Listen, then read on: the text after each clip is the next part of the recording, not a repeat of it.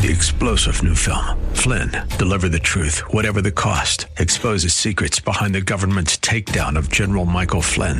Flynn knew what the intel world had been up to. He ordered the first audit of the use of contractors. This set off alarm bells. He told the truth. He was the most dangerous person for Donald Trump to hire. They had to get rid of Flynn.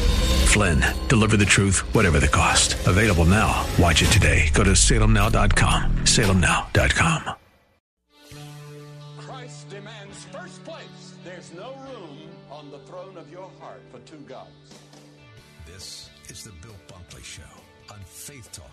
570 and 910 WTBN. Our rights come from nature and God and not from government. History will record with the greatest astonishment that those who had the most to lose did the least to prevent its happening. Phone lines are open. In Hillsborough, 813 287 5700 or toll free 1 877 943 9673. As for me and my house, we've already made a decision. We are going to serve the Lord. And that's a decision that every single person here tonight has to make. You either have to decide that you're going to serve the gods of materialism all around, or the true and the living God. And now, the president of the Florida Ethics and Religious Liberties Commission. Here's Bill Bunkley. Good afternoon, West Central Florida. This is the Bill Bunkley Show. Glad to have you here. And uh, it's always an honor to be with you. If my voice sounds a little bit different, um, if you have had any of uh, the little pesky bugs that have been going around, you know exactly what I may be talking about this this afternoon. No, I'm not trying to sound like Dennis Prager uh, on our program today. However, I have the greatest, utmost respect for Dennis. In fact, I'm going to be standing in for Dennis's behalf tonight. And right off the top of the show, I want to tell you that there is a free movie screening tonight of uh, his film, Dennis Prager's film. Of course, Dennis is our one of our one of my colleagues, uh, who I greatly respect, and he is one of our national uh, program hosts um, for the Salem Network. And uh, his movie that he has put together with uh, Adam Carolla. No Safe Places. We have an absolutely free showing tonight. Now, when I say a free showing, uh, this movie in our area is going to be hitting the theaters uh, about November the 8th. But we have a free showing tonight. However, you have to have uh, reservations uh, to be able to see the free showing. Now, what is no safe zones? Well, you may or may not be aware of what's happening on many of our college campuses. You may not be aware of what's happening with free speech.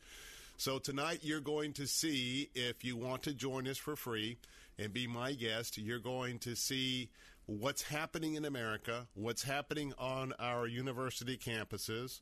For some of you who are parents or grandparents, if you want to put together some of the pieces of what you are seeing uh, with some of your children and grandchildren after they have uh, attended a semester or two at a at a secular college or university, um, I want to tell you that the film premiered uh, in Phoenix, Arizona last night, and uh, it ended up being the number two grossing documentary film at a movie theater ever. Now, I'm going to tell you that this this is absolutely rocking the left. I'll give you an example. I don't know if it was error on my part or if it was something else. But about uh, at noon today, I tried to go to the website uh, using Google, and I could not go to the No Safe Places website. It wouldn't take me there. Some of you know that there's another search engine called. Uh, what is it, DuckGo or something along that line, uh, DuckDuckGo, and uh, I went to the website very quickly. So keep in mind that uh, Dennis, who also has PragerU, uh, which is a compilation of uh, five minute videos that certainly are speaking to uh, what we uh, on the right believe are uh, very um, uh, serious attacks to free speech and to what's happening here. So, did you use Google? I sure did. I'm on it right now. All right. Well, Jose is on it right now. Maybe it was something to do with my smartphone, but quite frankly, the way my head has been feeling the last couple of days, uh, Jose's probably already discounted that to say that he didn't put it in right because uh, he has to deal with me on a full time basis. But um, now let me tell you how this works. Um, we still have some seats. I just talked to uh, Zuli Rodriguez, who is in charge of uh, all of our public relations. In fact, she's on her way to the theater now. It's going to be at the Brandon 24 Theater tonight. The doors open at 6. The movie will start at 7. I will be hosting the movie tonight and look forward to seeing you there. Uh, we're going to have a slight introduction to the movie, and then after the movie concludes, I will be um, hosting a Q&A session. And uh, we'll talk about that uh, a little bit later on. But if you'd like to get your tickets, you must go to our website at letstalkfaith.com. Letstalkfaith.com you'll see the banner. Just click on the banner ad for No Safe Zones. Scroll down to the bottom and do this. Uh, you're going to have to print the tickets out. You cannot just uh, have them on your phone. You've got to have a paper copy. So make sure you go to a PC uh, when you do this. And uh, what you want to do is uh, scroll all the way down. It says print tickets here. Uh, a couple of steps in that, and then um, you can get the number of tickets uh, that you want. Yes, Jose. So that's no safe spaces, nosafespaces.com. Um, I'm kind of wondering, will they allow people to walk up and buy tickets right there at the box office? No, there's no buying. This is complimentary. Gotcha, gotcha. We gotcha. are we are hosting this film um, on behalf of Dennis Prager and. Uh, and Adam, uh, and so uh, there is no charge. It is free. But you got to go. But you've got to go to our website, letstalkfaith.com. And by the way, if you go to the other website, which I found earlier, today's showing is not even posted because this is an advanced screening. Yep. You're going to have an opportunity to see something that's going to be quite the conversation in the days ahead. Uh, Dennis, uh, Dennis and Adam Carolla have been on uh, Fox a couple times. Uh, Dennis was, uh, I believe, on with Pat Robertson with the 700 Club this morning. And uh, once this uh, gets rolling out, it's going to be quite the conversation. And uh, the left is not going to be happy about this movie at all. They're already not happy, but as it gets to be more um, more widespread, and moms and dads and parents are getting a chance to see what's happening, you will not believe what happens in a safe zone at a university or a college.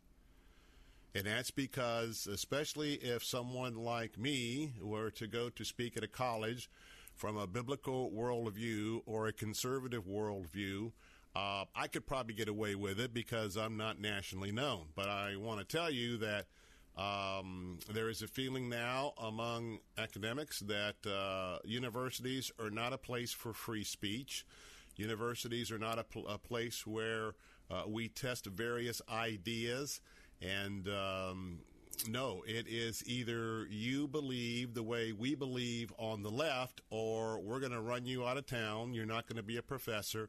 And oh, by the way, if I hear anything conservative, I can go to a special place on the campus where it's a quiet, safe zone so I can mend my emotions. Now, you may think that I'm kidding about all of this. I'm not. And uh, Dennis Prager will tell you that he's not kidding. So uh, here's my invitation. Uh, keep in mind on these free screenings that I suggest that you come early. Yep. Uh, the doors open at 6. Uh, and in fact, a little programming note that uh, I will be uh, departing from our station here in the West Shore area at 5 o'clock. Uh, I thank my colleague Jay Sekulow. He will be along at the 5 o'clock hour, and we will be uh, letting you hear from his uh, reporting today of the issues before the nation. So that will be in the 5 o'clock hour because, as you can imagine, I've got a hop in, in our, we call it the toaster. Uh, the toaster is our WTBN van, that little short high thing. So we think it looks like a a toaster. So I'm going to be manning the toaster and see how long it takes for me to get to the Brandon 24 movies.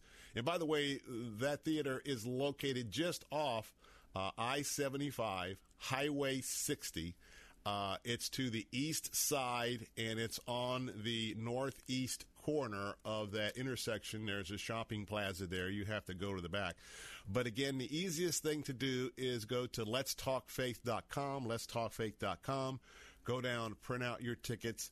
If you can rearrange your schedule for tonight, uh, I think this is a, a very important uh, cultural moment uh, in America, and I hope that uh, you will join me there. It'll be cool, I think. It will be. Take will, some pictures while you're it there. It will be very cool. It will be very, very cool. And so, and by the way, if you know, uh, especially anyone out in Brandon or anyone who um, is uh, especially, uh, in, you know, important about free speech and the First Amendment, you're going to see things that you would swear, you know, swear, but uh, uh, you would attest that uh, you, you, these things don't happen. This is not happening. Yes, it is happening. And so um, we'll share more about that. Now, about today's program, um, coming up uh, in just a few moments, bottom of the hour, I'm excited because Carolyn Maguire is going to be joining me. And uh, she has written a new book why, uh, why will no one play with me?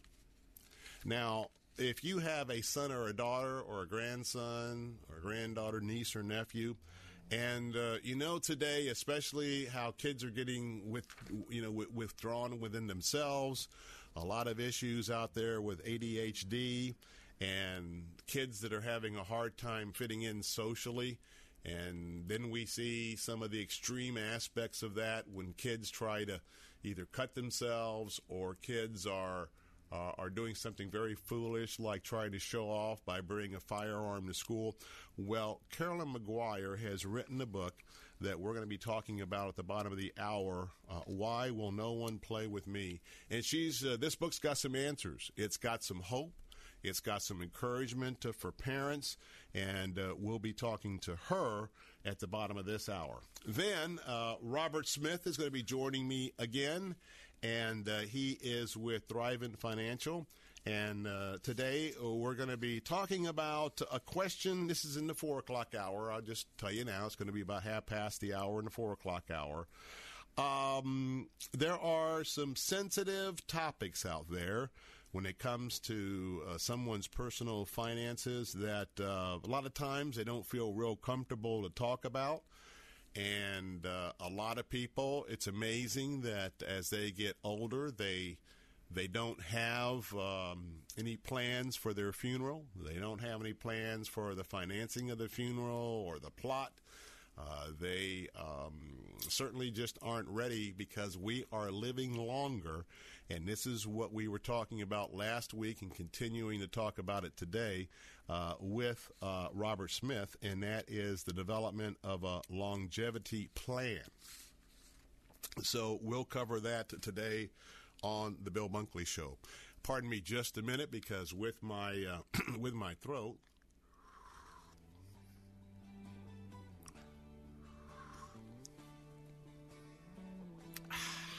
almost made it to the break. But um, hey, going to take a, a, quick timeout. The phone lines are open at 877 943 9673. That's 877 943 9673. Reminding you that uh, we are on live today from uh, 3 to 5, only because I'll be heading out to Brandon. Hey, why don't you call, email, text a friend and ask them if they have ever uh, tuned into the Bill Bunkley Show. You can listen live right now on the internet at letstalkfaith.com, letstalkfaith.com.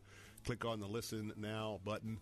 More of the Bill Bunkley Show coming up in a moment. Glad to have you on board. I will be right back.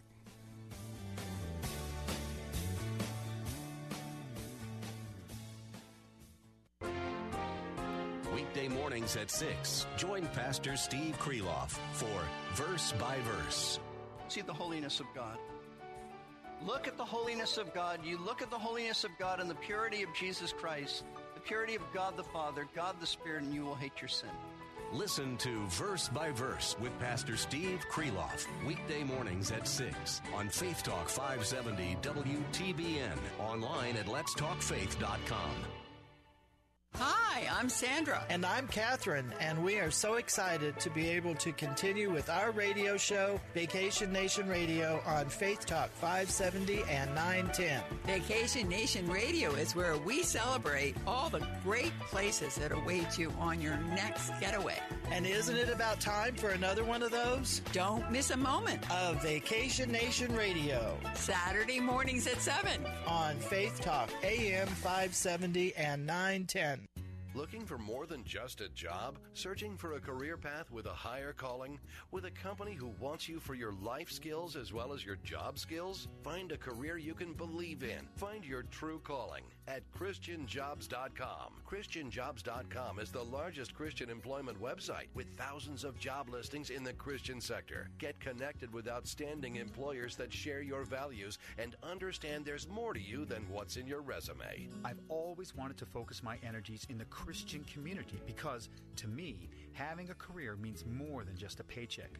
ChristianJobs.com allowed me to apply all my skills in a meaningful way. Find your true dream job today at ChristianJobs.com. I found not only my dream job, but my calling at ChristianJobs.com. Once you see the long list of quality job opportunities available, you'll never settle for just a job again. Visit ChristianJobs.com. ChristianJobs.com.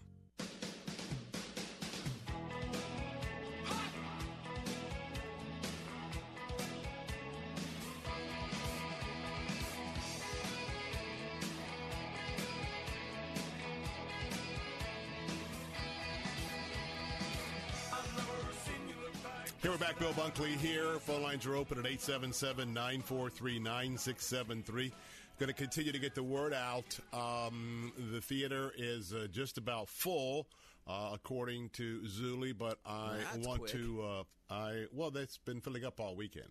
That's cool. Um, but I want to tell you that if you would like to join me tonight for the No Safe Spaces movie um, with my colleague Dennis Prager, Adam Carolla, uh, on the erosion of the free speech uh, First Amendment on college campuses, you will absolutely be blown away if you can uh, be at the Brandon AMC theaters uh, just off I 75 and 60. Uh, the doors will be opening at uh, 6.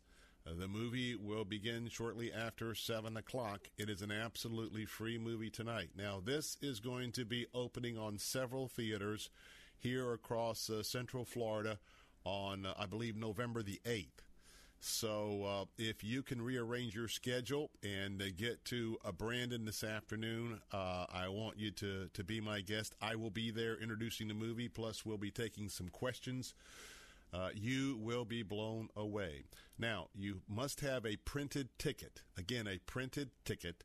Uh, go right now to letstalkfaith.com, letstalkfaith.com on, on a PC or at least a cell phone where you can print. Uh, go to the uh, letstalkfaith.com, click on the banner for the movie, um, No Safe Places. Um, no, yes, no safe places, and uh, print out, uh, register, print out your tickets, and bring uh, the paper tickets with you. You must have them with you. Now, we're going to be covering this uh, in detail. In fact, we're going to hear from the President of the United States. But um, late Saturday night, as uh, this was unfolding, uh, the fact that the leader of uh, the most ruthless terrorist organization that we know of in modern times, uh, that is ISIS, that uh, we got a tip where he was uh, where he was hiding, and uh, thanks to uh, several members of our um, armed forces, um, special operations, they pulled off an absolutely uh, meticulous operation in northeast Syria, uh, in a place where he wasn't expected to necessarily have been hiding, but they've been tracking him for a full uh, three or four weeks. But this is, uh, if you you know, Osama bin Laden was uh, was a, a, banner individual because of his brazen attack on some of the most iconic structures in America.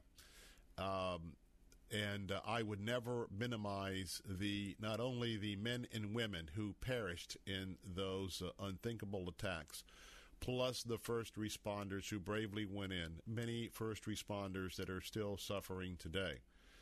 But I want to put uh, this weekend's um, uh, situation in, into into context. When you look at the widespread terrorist uh, activities, damage, uh, murders, tortures, rapes, uh, separating uh, children, uh, forcing children away from their moms uh, after they've already taken their dads and forced them into servicing and sex slaves to the ISIS warriors. You talk about what ISIS has done, and I, and in fact, we're going to be talking to Tom Atema tomorrow, um, who uh, was my host when I was uh, in Lebanon. And I had a chance to meet with uh, several of these moms and the little children uh, through the Ministry of Heart for Lebanon. And so uh, I can tell you that because of my life experience, I have a, a real emotional connection to what happened yesterday and a realization of the tens of thousands, if not millions, of people whose lives were brutally interrupted in one way or another by Abu Bakr al Baghdadi. He was the head of ISIS, um, and we'll talk about uh, more of his demise uh, coming up in the four o'clock hour when we have our answer stations that are joining us. But um, what uh, what that symbolizes is um, a very, very huge development. Now, I want to be clear for those of us that have been praying for peace for Jerusalem, peace for Jerusalem, peace in that area, that, uh, look, um, we're not going to be eradicating terrorism. And probably ISIS, as we know it, uh, certainly has been dealt a, a large setback. Now, uh, I have reason to believe that um, it hasn't been uh, totally announced yet, but we may have. Uh, there are other people. Um, when we went into this compound, and um, we'll uh, we'll explain to you why the president was very graphic in his press conference Sunday. His graphicness about what happened in the final moments of uh, Baghdadi's life was not for American consumption that was for consumption of uh, all of those uh, in the Middle East area in that theater. Uh, because bravery, honor, I mentioned to you before, uh, whether someone stands strong or they retreat, that uh, speaks volumes in terms of interpretation, uh, speaks volumes in terms of how people process folks in that area. So as uh, we thank the Lord that uh, this absolutely uh, this monster uh, has finally been um, uh, eradicated. Uh, make no mistake about it. There is a network. He was trying to rebuild the network. he they picked up communication that now that the United States had pulled out of that safe zone, We've heard about the number of ISIS fighters that are in those jails. Uh, it was uh, my understanding in part of the communication from uh, Baghdadi to uh, the folks that were out in the field. They were planning to be able to um, e- either spring those people or when they got out of jail to to re-coordinate with them and it was uh, his communication that was picked up by our intelligence folks, as I understand it, among other uh, areas that it was confirmed. And so, um, even though he is gone, we need to continue to pray because there are lieutenants. And he was in the area of uh, known area for Al Qaeda and other groups. Speculation is now that obviously all the cell phones, everything that uh, they were using, as soon as word got out that Baghdadi was killed, all of those have been thrown away uh, because they're not foolish enough to be talking in some of the same ways that they were before. But pray because there's now a vacuum. And just like when we moved out of the safe zone, when you have a terrorist uh, leader like uh, Baghdadi, uh, there are others waiting in the wings. I don't know that ISIS will be reconstituted uh, like they were before, but uh, there's some speculation that uh, the remaining folks may do some alliances with uh, some of the other terrorist organizations. So continue to pray for that area. Coming up next, why no one? Why will no one play with me? Don't go away. Important story. Author up next.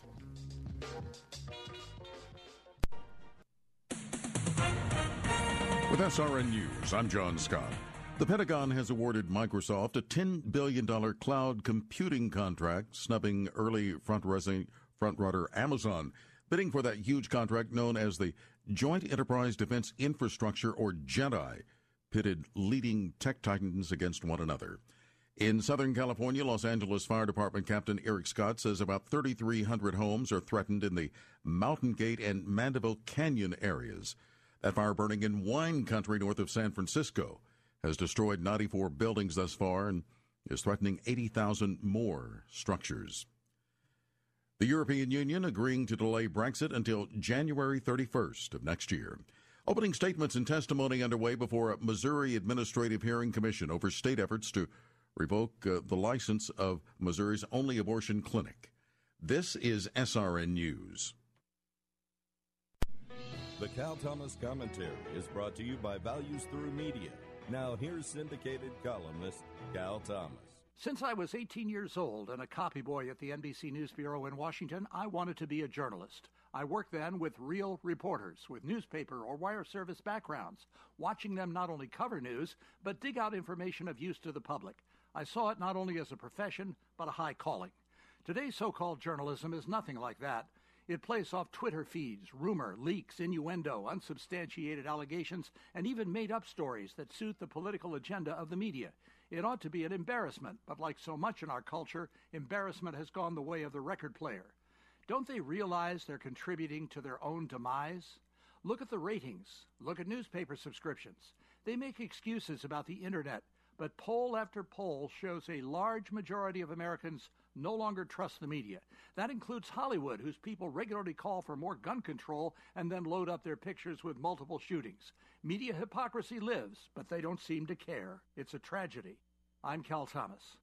For a free copy of today's commentary, visit calthomas.com or write us at Values Through Media, P.O. Box 373340, Key Largo, Florida 33037. That's P.O. Box 373340, Key Largo, Florida 33037. Please specify the date and subject. Your tax deductible gifts to Values Through Media help support us. Listen again next time for the Cal Thomas Commentary. So there's this guy named Jordan, and he's a healthy guy. He's a dad of six, and he works as a guide in Alaska. But then he goes to the doctor, and he's diagnosed with cancer, stage four. And here's the thing he had switched from medical insurance to MediShare, which is a Christian healthcare sharing ministry.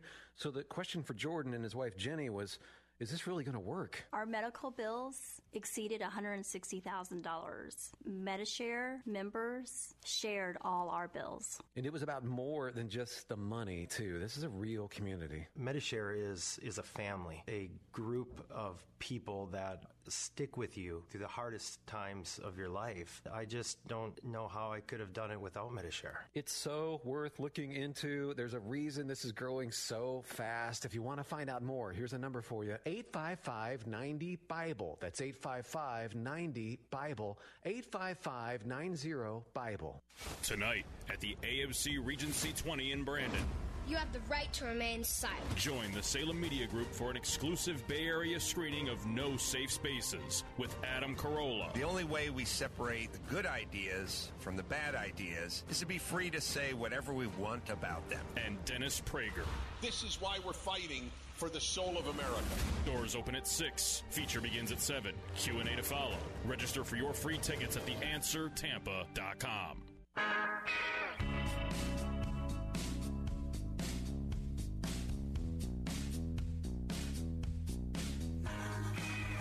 Hey, we're back. Bill Bunkley here. Phone lines, phone lines open at 877 943 9673. Reminding you that uh, I will be there hosting that absolutely free event at the Brandon 24 Theaters. You just uh, heard that spot uh, with our operations manager. Uh, Joe Weaver, and uh, want to tell you that uh, the tickets are going very fast. It's very free. It is the new movie with Adam Carolla and Dennis Prager, No Safe Places. It uh, premiered last night in uh, in Phoenix and uh, ended up being the number two grossing movie ever for a documentary on the first night. Now, these tickets are free. You are going to be our guest tonight, but it is limited to the number of seats in the theater. If you want to join me, I'll be leaving uh, here early at 5 o'clock to be in Brandon. I will uh, introduce the film, plus we'll take some Q&As after the fact, and this is about uh, what's happening on our college campuses today as it comes to conservative free speech. Well, let me ask you a question. Do you have a son or a daughter a grandson or a granddaughter or a niece or a nephew, but do you know of uh, one of your relatives and um, the child, the teenager, is is just feeling lonely at school. Also has a little bit of a challenge in making friends. You know, by the way, mom or dad, are you losing sleep over it? Well, we may have some answers this afternoon. I certainly have a book that I'm recommending. The book is Why Will No One Play With Me by Caroline Maguire and uh, she is my guest. And uh, I want to tell you that she is a passionate personal coach, author, teacher, and a speaker whose work has inspired important conversations about social skills at elementary and middle schools and in homes all across the land. Uh, she believes all children can shine.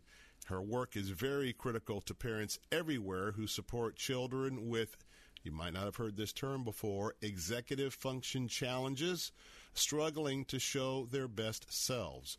Now, she also has uh, been there for a lot of families with children with ADHD. And uh, you know, there are times when there are struggles uh, in that group to fit into uh, what's happening uh, in the world around them. And uh, Caroline Maguire has been a resource for many journalists as well as uh, leading ADHD organizations, and she's been in many publications. And uh, she has been a friend to so many families. Uh, because they thought maybe they were at a dead end. And she's got some answers today uh, to help us with. And Caroline Maguire, good to have you with us this afternoon.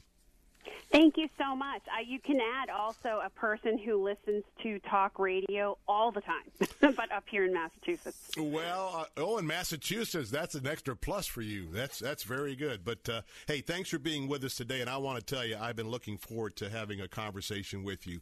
Um, uh, professionally, you are an author and you're a coach uh, for children with ADHD and, and, some other social situations how did your expertise, how did you get uh, led to write this book, uh, Why Will No One Play With Me?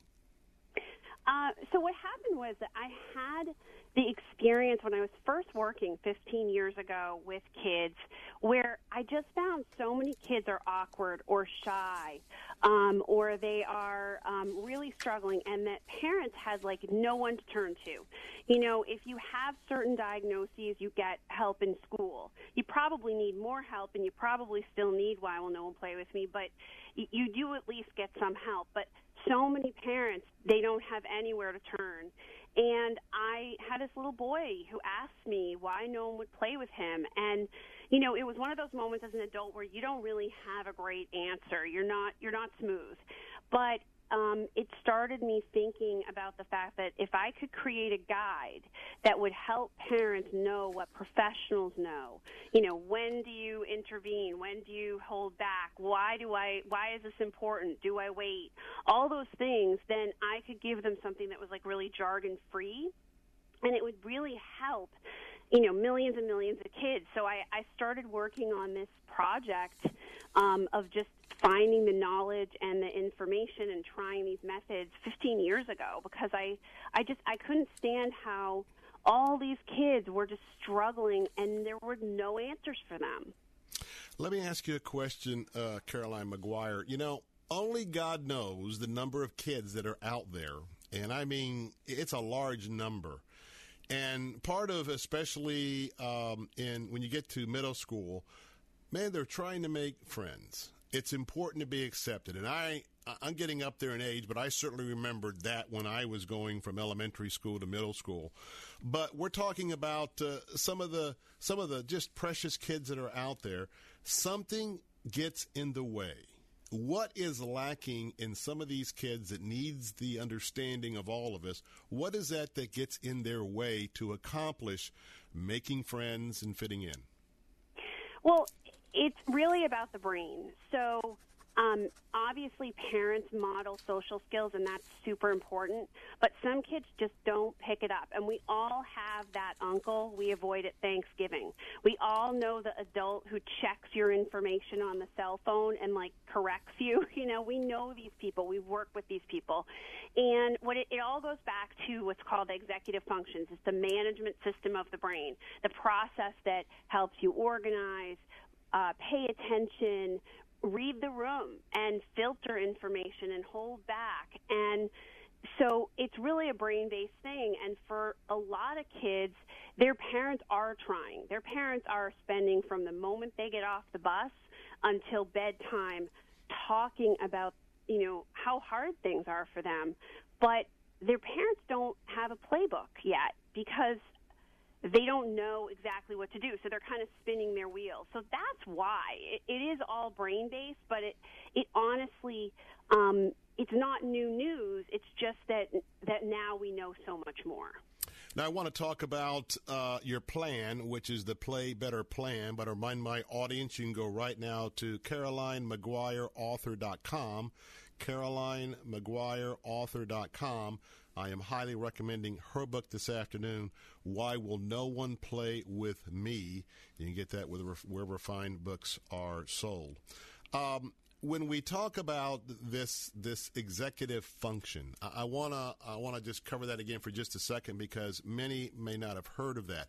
Now I've heard that there's ways to address it. There's sometimes things with diet um, I want to get to your play better plan, but uh, is there hope for parents that uh, if they correctly identify something uh, in this uh, executive function that needs to be adjusted, uh, can it be adjusted?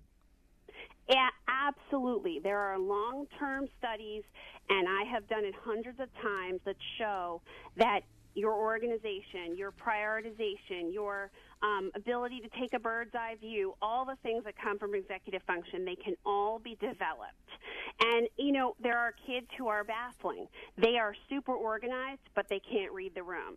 They are you know, very disorganized, but they're very social. So it's it's not a one size fits all. You can have weak parts of this, and other parts are strong, which leads to parents wondering, you know, wh- why, what's going on.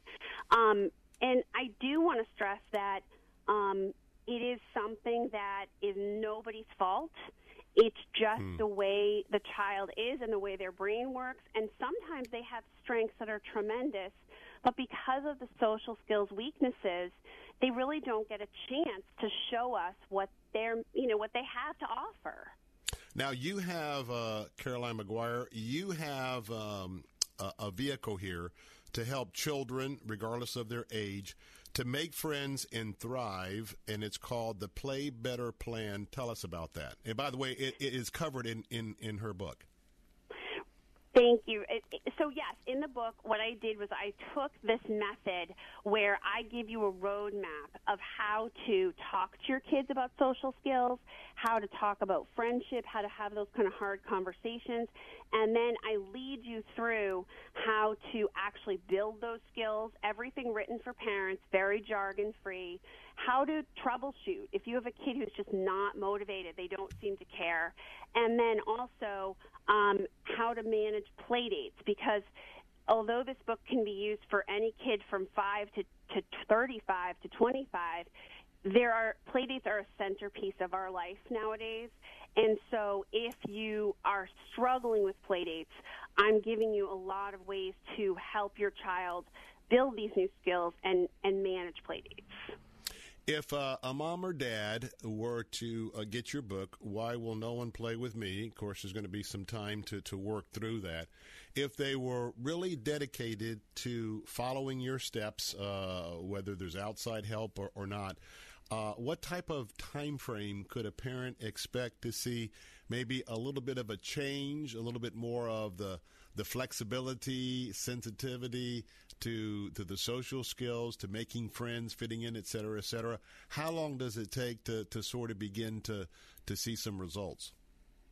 So the results are going to be depending on the child. So I, I'm going to give some general answers, and, and I, I don't want to frustrate people, but I would never say, "Oh, it's going to be six weeks," because that Yes. would just not make sense. Sure. But what happens is there's a guide in the book called How Will You Know?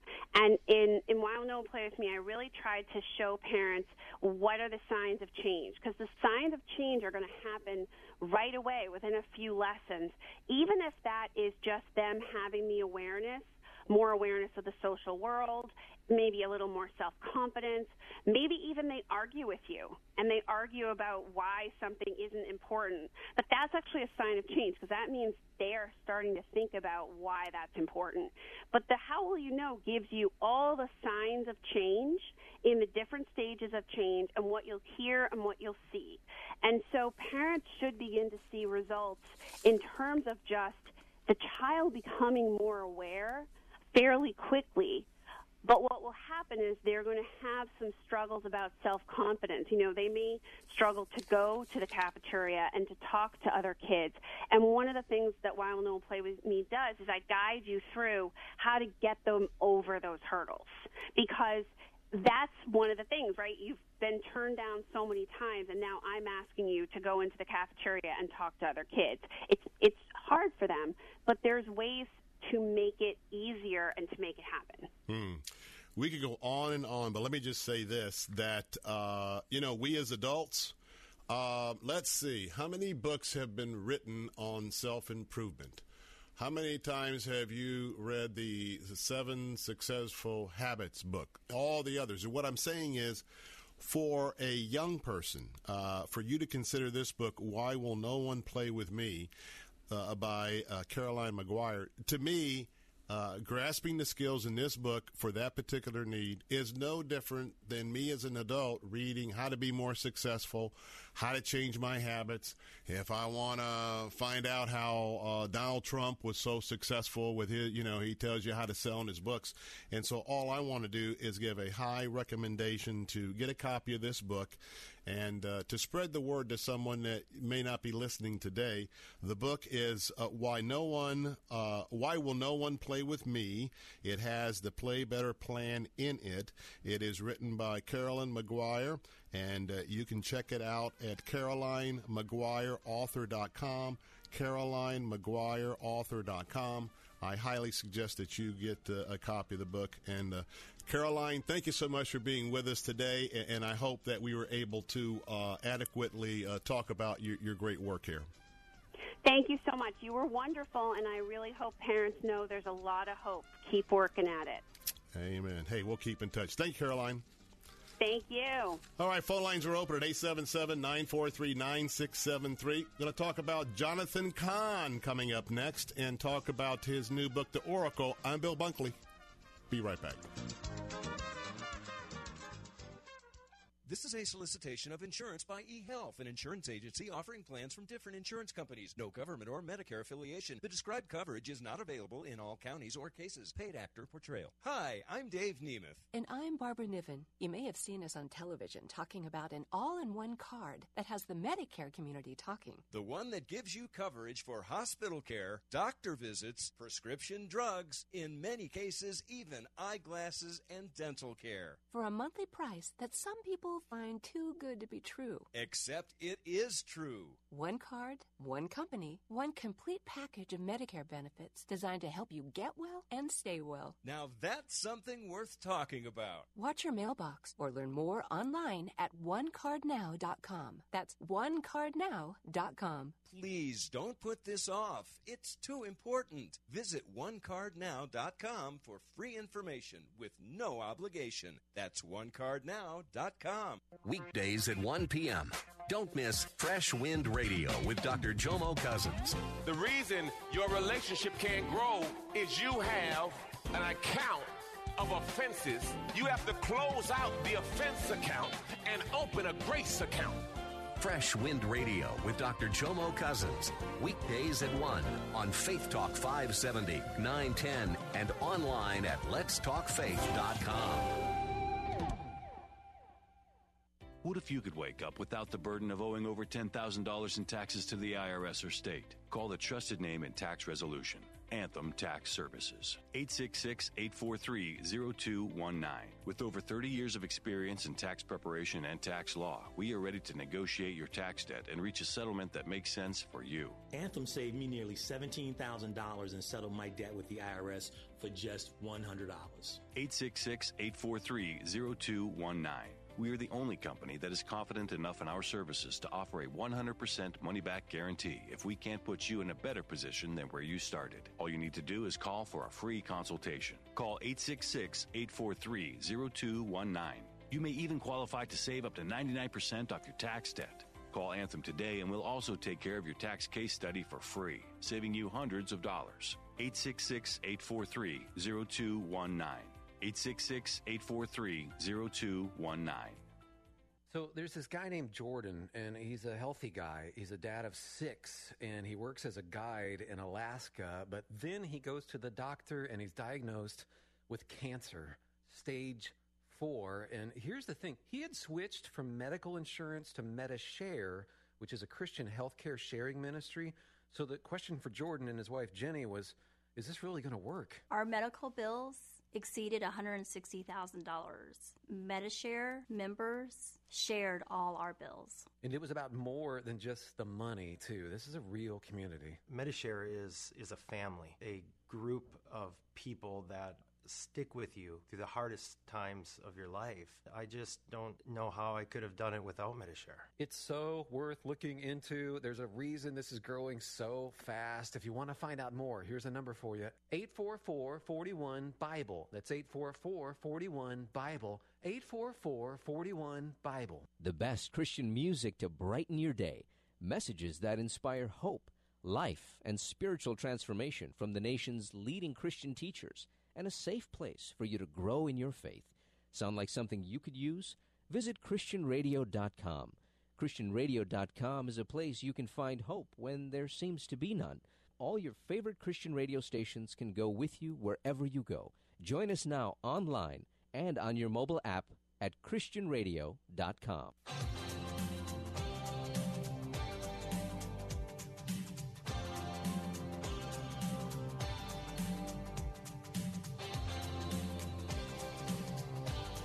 Hello back, Bill Bunkley here. It is Monday afternoon, reminding you once again that uh, I will be uh, leaving for Brandon, Florida from our West Shore studios today about 5 o'clock. And that's because we have a free screening tonight of No Safe Places. And I would like for you to, well, why don't you be my guest, our station guest? My colleague Dennis Prager and Adam Carolla have put together a very, very interesting uh, documentary on what's really happening on our college campuses when it comes to free speech, or should I say, free speech of conservatives, free speech of, uh, well, social conservatives, the free speech of uh, those with a Christian worldview. Now, this movie is going to be opening widespread around the area in November, uh, November the 8th, but uh, right now there's a free screening tonight. Now, you have to go to our website at letstalkfaith.com, letstalkfaith.com, click on the banner for the movie. It's going to be um, playing tonight at, uh, doors will open at 6 at the Brandon AMC uh, Theaters. They're just off the intersection of I-75 and Highway 60. Uh, seating is limited. You have to print a ticket. That's right. Go to letstalkfaith.com, click on the banner for No Safe Places, and uh, fill out the necessary information and print the ticket and bring you bring it with you. It's free. It's first come first serve. Uh, this movie premiered last night in Phoenix and uh, it was a blowout success. In fact, uh, it was uh, the highest generating documentary, uh, number two ever. So tonight you'll get a chance to see it ahead of time. and you'll be able to tell your friends about it before November the 8th. And again, that's No Safe Spaces. Programming note, I will also um, be uh, having my colleague Jay Sekulow. Uh, you're going to get a chance to hear his uh, reporting today. Uh, he'll be coming along at the 5 o'clock hour for today only. Uh, letting you know a little bit more about what's happening uh, in uh, the current events as I'm going to be making my way to Brandon. Well, one thing that I'm disappointed in is that as we were putting together this opportunity, and I'll be emceeing the event tonight, I uh, we had previously scheduled Jonathan Cahn to be with us in the five o'clock hour. He's written uh, an- another new prophetic book called The Oracle: The Jubilean Mysteries Unveiled.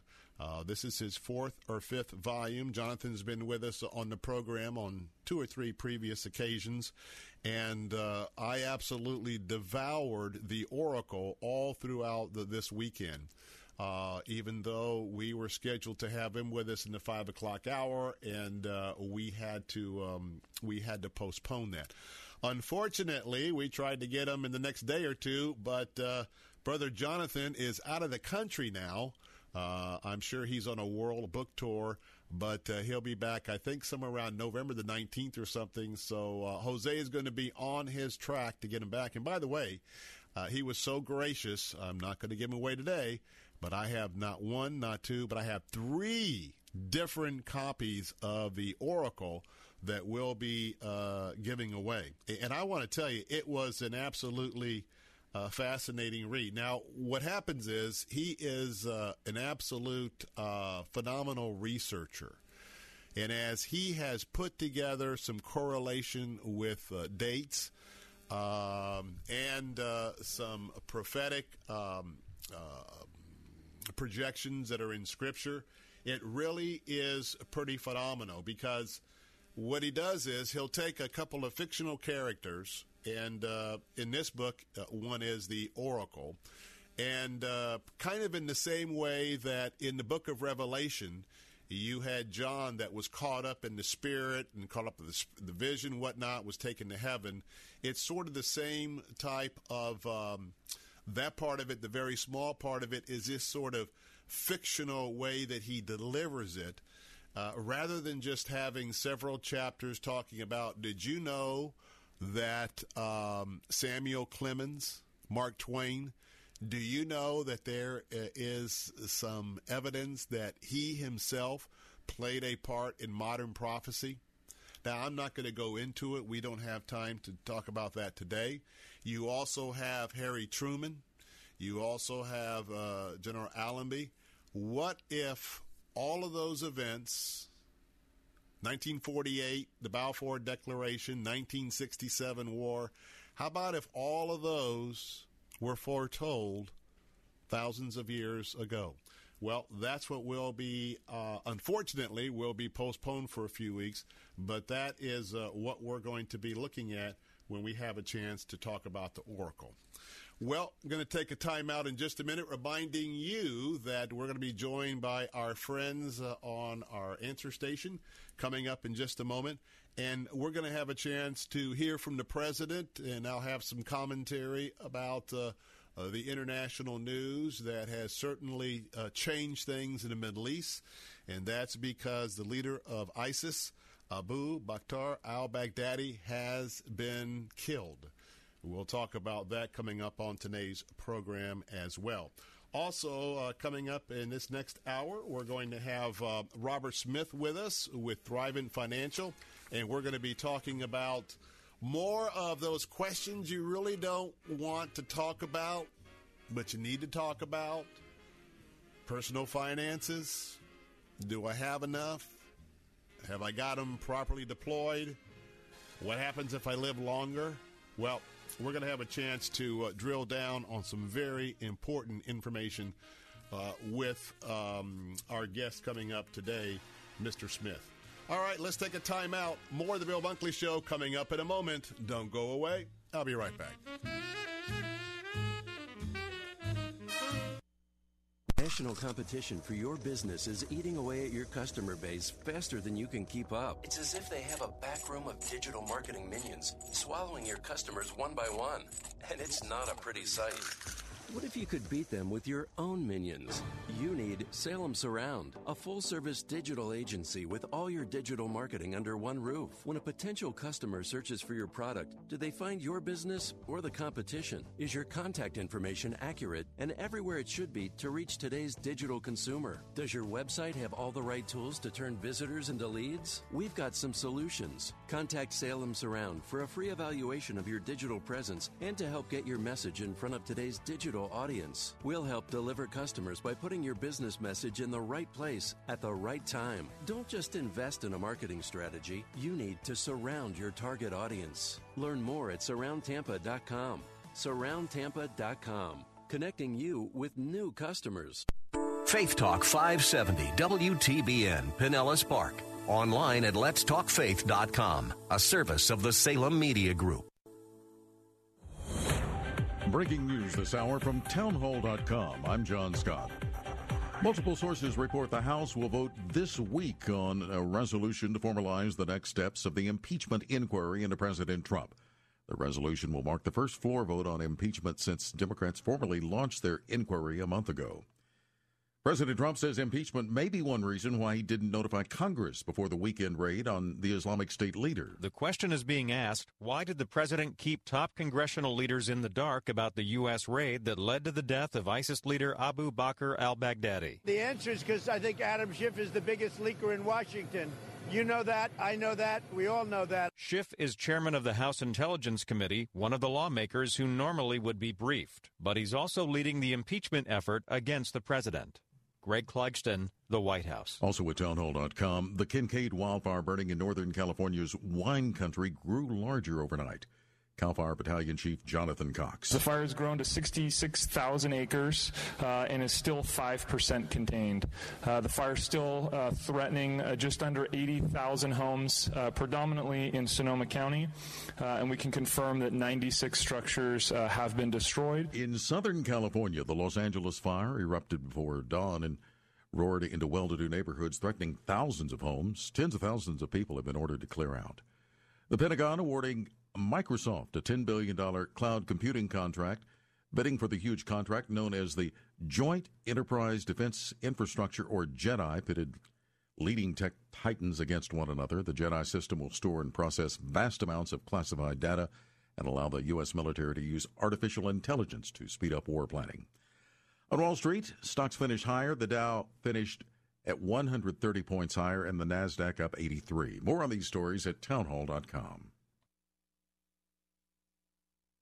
The following is not an actor, but a real life story from Trinity Debt Management. I was between jobs and we had over $64,000 in credit card debt. If you're in debt and you need help, call Trinity at 1 800 990 6976. Working with Trinity was extremely easy. They really guided us into the program and gave us hope. Trinity will consolidate your accounts into one easy to manage monthly payment reduce your interest, and possibly improve your credit score. You'll save thousands. My advice to people in a similar situation is to pick up the phone and call and get out of debt. The freedom from that is priceless. Let Trinity help make it better. Don't feel that you have to suffer alone or try to figure out the answer. Call Trinity at 1 800 990 6976. That's 1 800 990 6976.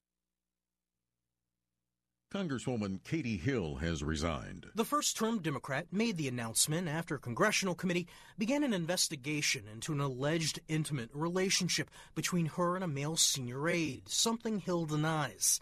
The 32 year old has acknowledged an affair with a young female campaign staffer after compromising photos and purported text messages surfaced online last week. Correspondent Matt Small, former Democratic Representative John Conyers, the longest serving black member of Congress and founder of the Black Caucus, has died at age 90. Detroit police say the former congressman died at his home on Sunday. A spokesman says Conyers died of what appears to be natural causes. The Reverend Jesse Jackson says there would be no federal holiday honoring the Reverend Martin Luther King Jr. without Conyers, who fought for some 15 years to secure that holiday designation. Breaking news and analysis at townhall.com. We're here to give you strength between Sundays. And so one day he's going to show up. We are going to face God eyeball to eyeball. We're going to see the Lord. We're here for you. Faith Talk AM 570, AM 910, online at letstalkfaith.com. Bible Line with Pastor Ralph Yankee Arnold. They don't know the Son. They don't know the truth of the gospel, how to be saved. They don't know God loves them. So God manifested it to us. But where does it say in the Bible that God have commanded the light to shine out of darkness? Bible Line, weekday mornings at 10 on Faith Talk 570 WTBN, online at letstalkfaith.com. Faith Talk 570 WTBN, online at letstalkfaith.com, a service of the Salem Media Group.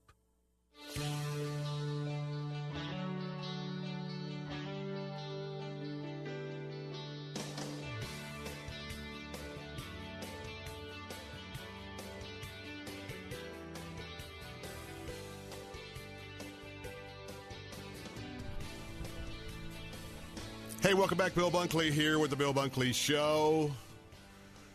My voice is hanging in, I guess. Welcome to all of you who are joining us from the answer station this afternoon, our answer stations.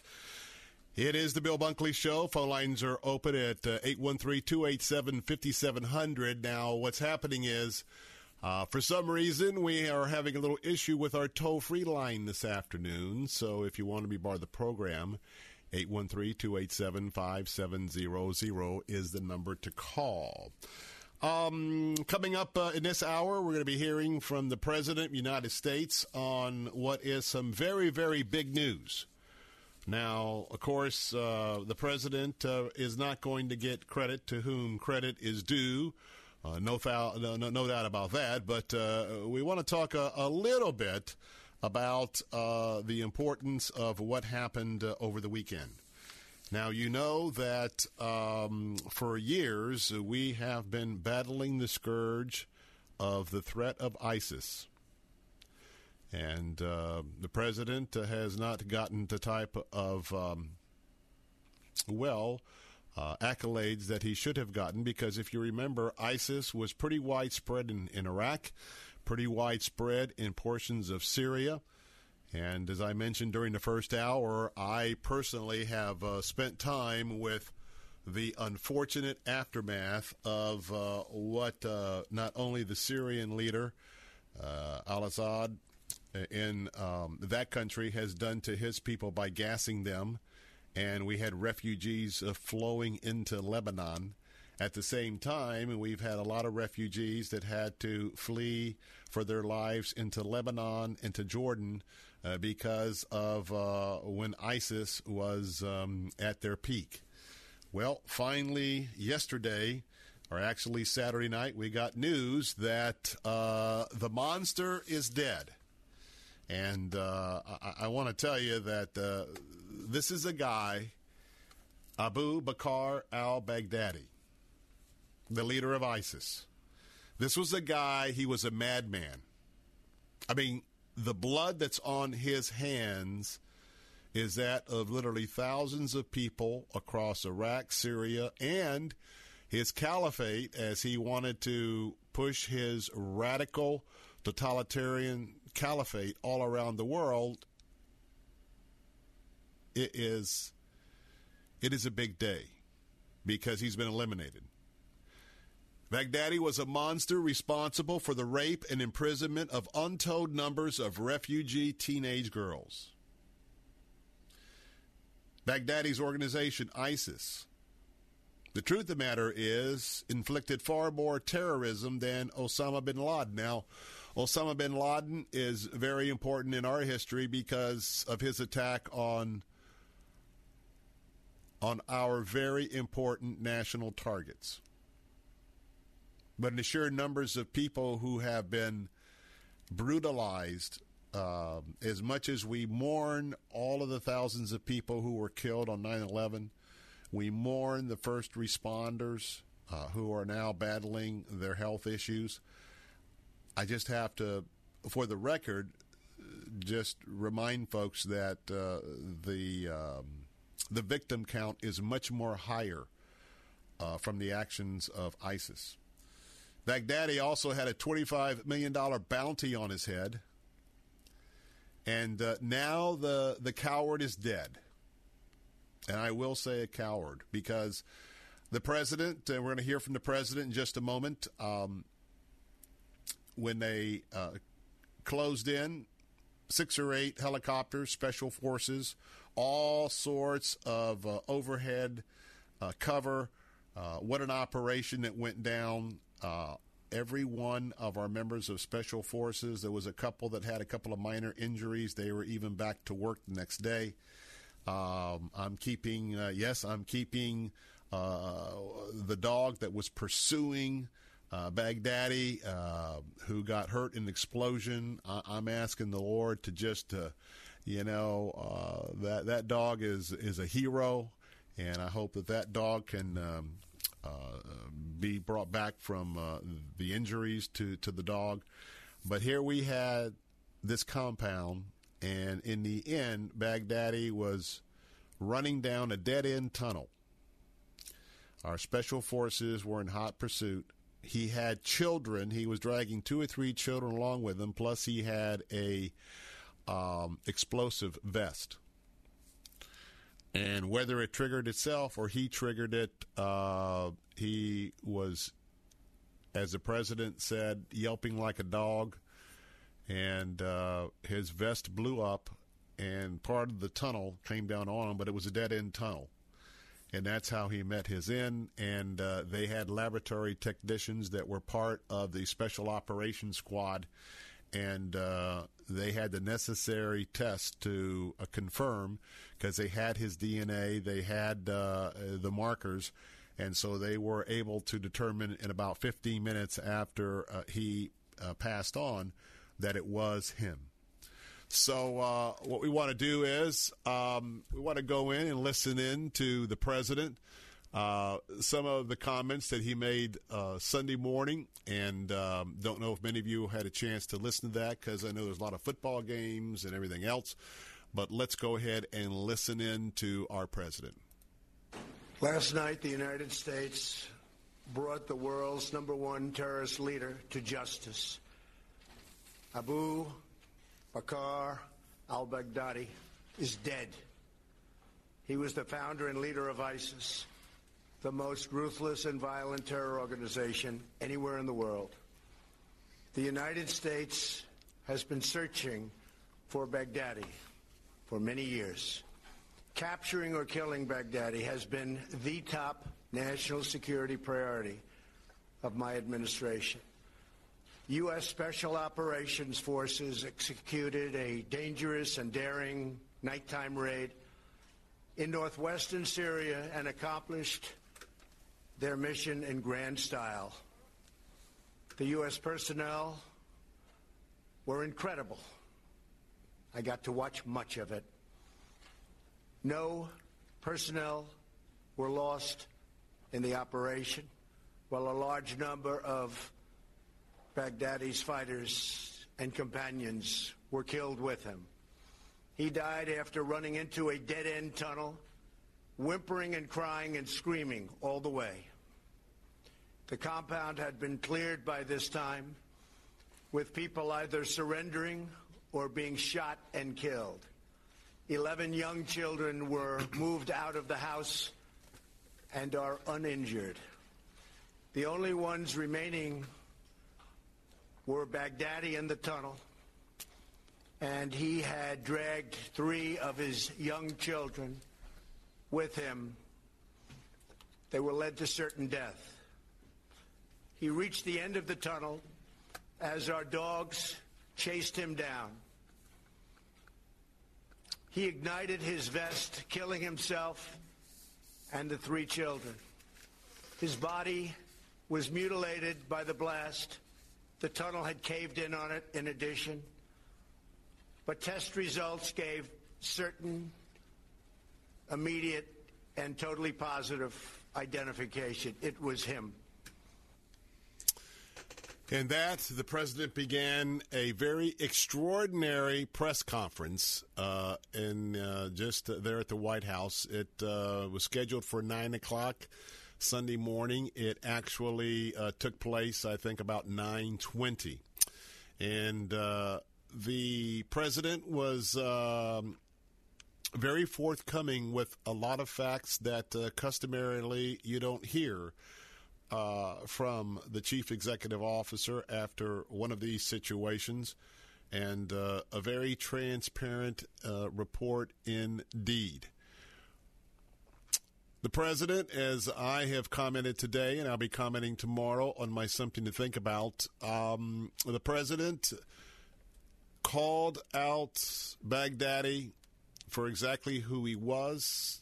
I'll explain why he was doing this, but let's listen to the cut. They had no idea what they were getting into.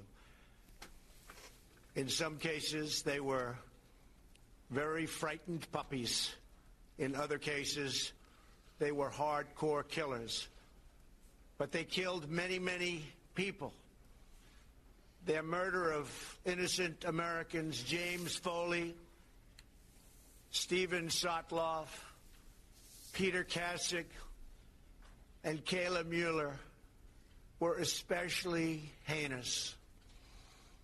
The shocking publicized murder of Jordanian pilot, a wonderful young man, spoke to the king of Jordan. They all knew him, they all loved him. He was burned alive in a cage for all to see on the execution of Christians in Libya and Egypt as well as the genocidal mass murder of Yazidis, rank ISIS among the most depraved organizations the history of our world. The forced religious conversions, the orange suits prior to so many beheadings, all of which were openly displayed for the world to see this was all that Abu Bakr al Baghdadi, this is what he wanted. This is what he was proud of. He was a sick and depraved man, and now he's gone. Baghdadi was vicious and violent, and he died in a vicious and violent way as a coward running and crying. Now, why do you think the president was so descriptive in talking about um, what happened at the very end to al Baghdadi? Now, yes, certainly it was a press conference that was live for the citizens of the United States of America, but make, make no mistake about it. He was talking to those who live in the Middle East because that land is still a land that looks up to and um, holds up uh, uh, very brave warriors, leaders. Every time you saw a picture of Baghdadi, you saw the rifle that was uh, next to him symbolizing his leadership and his bravery and his leadership. And that's very important. I've, I've, I've said this on several occasions that it is that that is very important to people in the region. So the president made sure that the reports that we got in, and he was watching this live with our military leaders and Vice President Pence, that the big, the bad Baghdadi was a coward, running, using three of his children as human shields. And in the end, took those three children with him. And that is not something that uh, builds up respect, especially within the terrorist community, because They want to be seen and known as tough guys. More from the president coming up in a moment. 813 287 5700. This is the Bill Bunkley Show. Don't miss the 2019 St. Pete YMCA Mayor's Prayer Breakfast, an inspirational morning bringing our community together in prayer and the spirit of unity. Take part in prayer led by community faith leaders and an inspiring address by Emmy winning actress and author Sonia Manzano from Sesame Street. Mark your calendar for the YMCA of Greater St. Petersburg's Mayor's Prayer Breakfast tomorrow at 7 a.m. at the St. Pete Coliseum. Get tickets at stpetymca.org. That's stpetymca.org. Hi, this is Jim Daly, inviting you to join me in Tampa on November 13th for Focus on the Family Live. Join us for a live taping of the Focus on the Family broadcast with popular speaker and author Emily Colson, plus live music from Aaron Shust, and more. A limited number of free tickets are available, so register today. Register for your free tickets to Focus on the Family Live November 13th here in Tampa. Details at letstalkfaith.com. That's letstalkfaith.com. All right, St. Paul, Minnesota, and Dan. Hello, Dan. Dennis Prager. The reason I'm calling is I saw the movie last night, No Safe Spaces. I just thought it was awesome. It is awesome. Powerful, entertaining, and terrifying. Why did I make the movie No Safe Spaces with my friend Adam Carolla? Because we're living in perilous times. The protest has turned violent. There's no free speech for fascists. You should be able to share ideas without being fired from your job or shouted down. I want your job to be taken from you. No Safe Spaces will make you want to laugh and cry. But Hollywood does not want you to see this movie. You won't see it on Netflix or Amazon. The only place you can watch this movie is at the theater. No Safe Spaces. Every American should see this. No Safe Spaces is rated PG 13. For ticket information, go to nosafespaces.com. In theaters Friday, November 8th.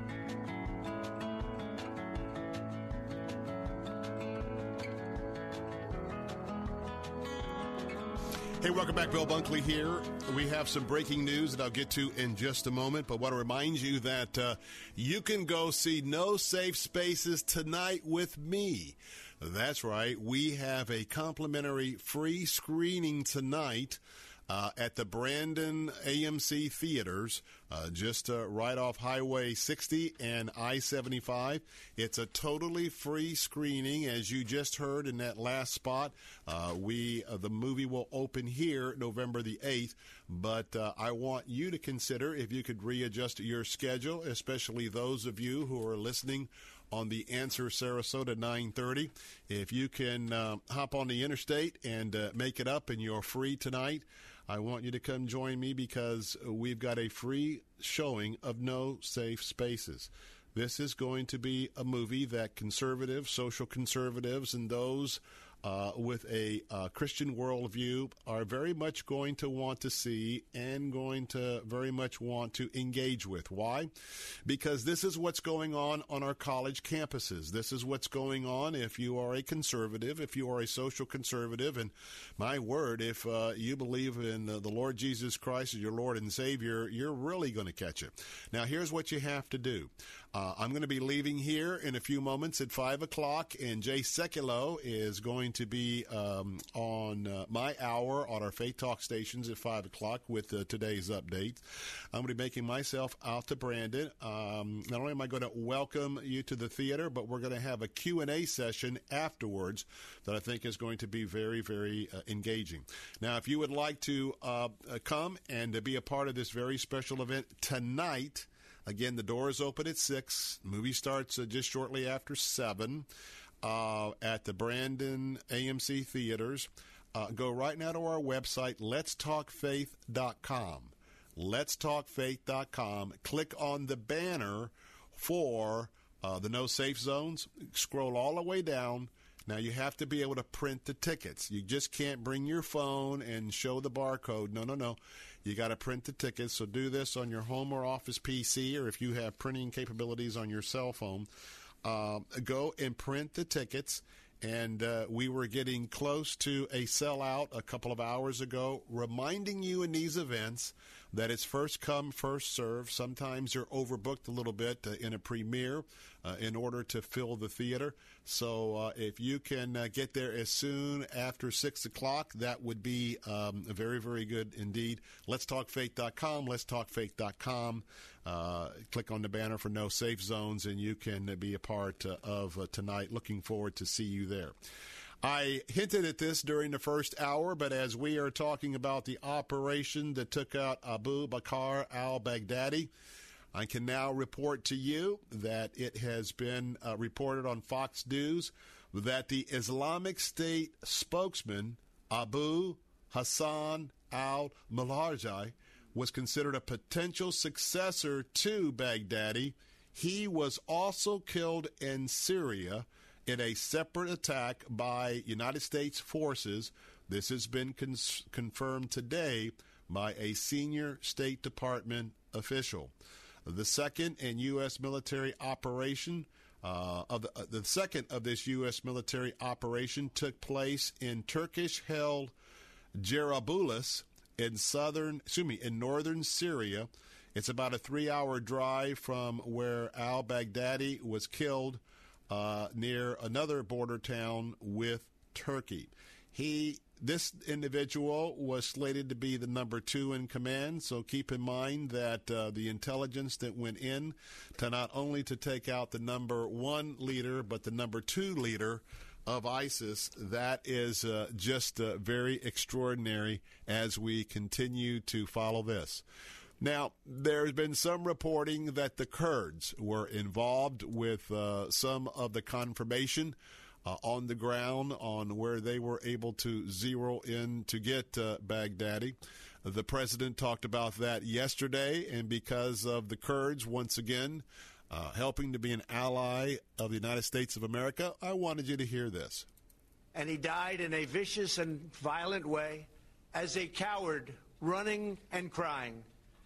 This raid was impeccable and could only have taken place with the acknowledgement and help of certain other nations and people. I want to thank the nations of Russia, Turkey, Syria, and Iraq. And I also want to thank the Syrian Kurds for certain support they were able to give us. This was a very, very dangerous mission. Thank you as well to the great intelligence professionals who helped make this very successful journey possible. I want to thank the soldiers and sailors, airmen, and Marines involved in last night's operation. You are the very best there is anywhere in the world, no matter where you go. There is nobody even close. I want to thank General Mark Milley and our Joint Chiefs of Staff. And I also want to thank our professionals who work in other agencies of the United States government and were critical to the mission's unbelievable success. Well, of course, uh, all of those um, um, accompanying players, the president uh, congratulated, but I want to point out that the Kurds uh, I know that I believe, uh, let's just say I believe that uh, some of our fighters, our air cover, came in from the north over uh, Turkey. And uh, what they had to do operationally, they had to communicate with the Russians and the Turks and the Syrians that they were coming in. Uh, didn't tell them why they were coming in, and specifically, uh, but uh, notified them that uh, they were going to have to stand down. The the process by which special operations came in, it was a very, I think it was about an hour and fifteen minutes, hour and a half helicopter travel, very low, very fast uh, for about an hour, like I said, an hour, hour and a half. They did take some small arms fire on the way in. Uh, I understand that uh, those areas where I guess people don't like helicopters in that part of the the world, they come out with their small arms. But I understand that uh, the assets that we had in the area, it wasn't a very wise move to step outside of your house and start firing on a helicopter because you found yourself being fired upon yourself with a little bit larger ammunition than probably what you were using on the helicopters. But uh, that was the way the operation went down. And similar, I, I got to tell you this I'm surprised that we've heard already that they took out the number two in command. Usually, what happens when they uh, conduct these operations, you don't hear about it for uh, a week or two, if not a month down the road, because what they want to have happening is they want to have the networks to continue to be talking back and forth without it being a grand news event because that's how they gather intelligence. But nonetheless, um, just uh, just a gratifying day for our armed forces and for a president uh, who had, believe me, this is a president getting ready for uh, an election. You know, a lot of other presidents would have said, hey, man, how do I play? Man, I don't know if I want to do this now because if this goes south, if we lose some military people, I could tell you of other elections where it has cost someone an election. Well, when I come back, we're going to switch this up and going to talk about your financial longevity. The things that, although painfully to think about, things that are sensitive, well, things you need to be discussing. And to join me to talk about that is Robert Smith with Thriving Financial. Don't go away. With SRN News, I'm John Scott. Multiple sources report the House will vote this week on a resolution to formalize the next steps of the impeachment inquiry into President Trump. The resolution marks the first floor vote on impeachment since Democrats formally launched their inquiry a month ago. The Pentagon has awarded Microsoft a $10 billion cloud computing contract. The Joint Enterprise Defense Infrastructure, or JEDI system, will store and process vast amounts of classified data, allowing the U.S. military to use artificial intelligence to speed up its war planning and fighting capabilities. Wall Street gains today came at the beginning of a busy week of earnings, economic data, and expectations of a, another interest rate cut by the Federal Reserve. The S&P closed at a record high, up 17 points to finish at 3,039. The Nasdaq up 133, and the Dow picked up 83 points. This is SRN News. This is Owen Strachan for Townhall.com. An uproar has broken out over a Texas custody battle involving Jeffrey Younger. He's the father of a seven year old boy named James. James's mother has enrolled him in school as a girl. She told him for years that he is a girl because he once said he liked a toy meant for girls. Now she wants to put him on puberty blockers and is pursuing a future transition to girlhood for James. Jeffrey Younger is fighting the case in court and was just granted some say. He and his ex wife will have joint conservatorship over James. Do not be confused. We're in the midst of a gender revolution. Change that. Children are in the midst of a gender revolution. We should stand against the gender transitions of children. We should speak truth and we should protect children from life altering treatments. This is madness. We cannot be silent. I'm Owen Strachan. Religious liberty is under attack. Alliance Defending Freedom is on the front lines of defense. Click on the banner at townhallreview.com. Hi, this is Jim Daly, inviting you to join me in Tampa on November 13th for Focus on the Family Live. Join us for a live taping of the Focus on the Family broadcast with popular speaker and author Emily Colson, plus live music from Aaron Shust, and more. A limited number of free tickets are available, so register today. Register for your free tickets to Focus on the Family Live November 13th here in Tampa. Details at letstalkfaith.com. That's letstalkfaith.com. Want to fly somewhere? Looking for cheap flights or cheap tickets? Then call. That's right. Call the low cost airline travel hotline now for prices so low we can't publish them anywhere. Low Cost Airlines has all kinds of cheap travel deals. Fly domestically and save up to 75%. You can even fly internationally and save even more. Yes, fly anywhere in the world and save a lot of money on your plane tickets. We'll even save you money with cheap travel deals on hotels, rental cars, even complete travel packages. So don't book your tickets until you call us first for the absolute cheapest prices on U.S. and international airline tickets and hotels. Call right now for prices so low they can't be published. Travel experts are here 24 7 to help. 800 704 1662. 800 704 1662. 800 704 1662. That's 800 704 1662. Hi, I'm Tony Dungy. To be successful in football, you have to be able to read the plays. And to help children succeed, it's important that dads huddle up with their kids and read books. Research shows that reading together helps children develop their vocabulary, learn to think creatively, be better prepared for school, fall in love with reading, and, best of all, fall deeper in love with you. For five ways to bond with your kids through reading, visit allprodad.com and start reading with them tonight.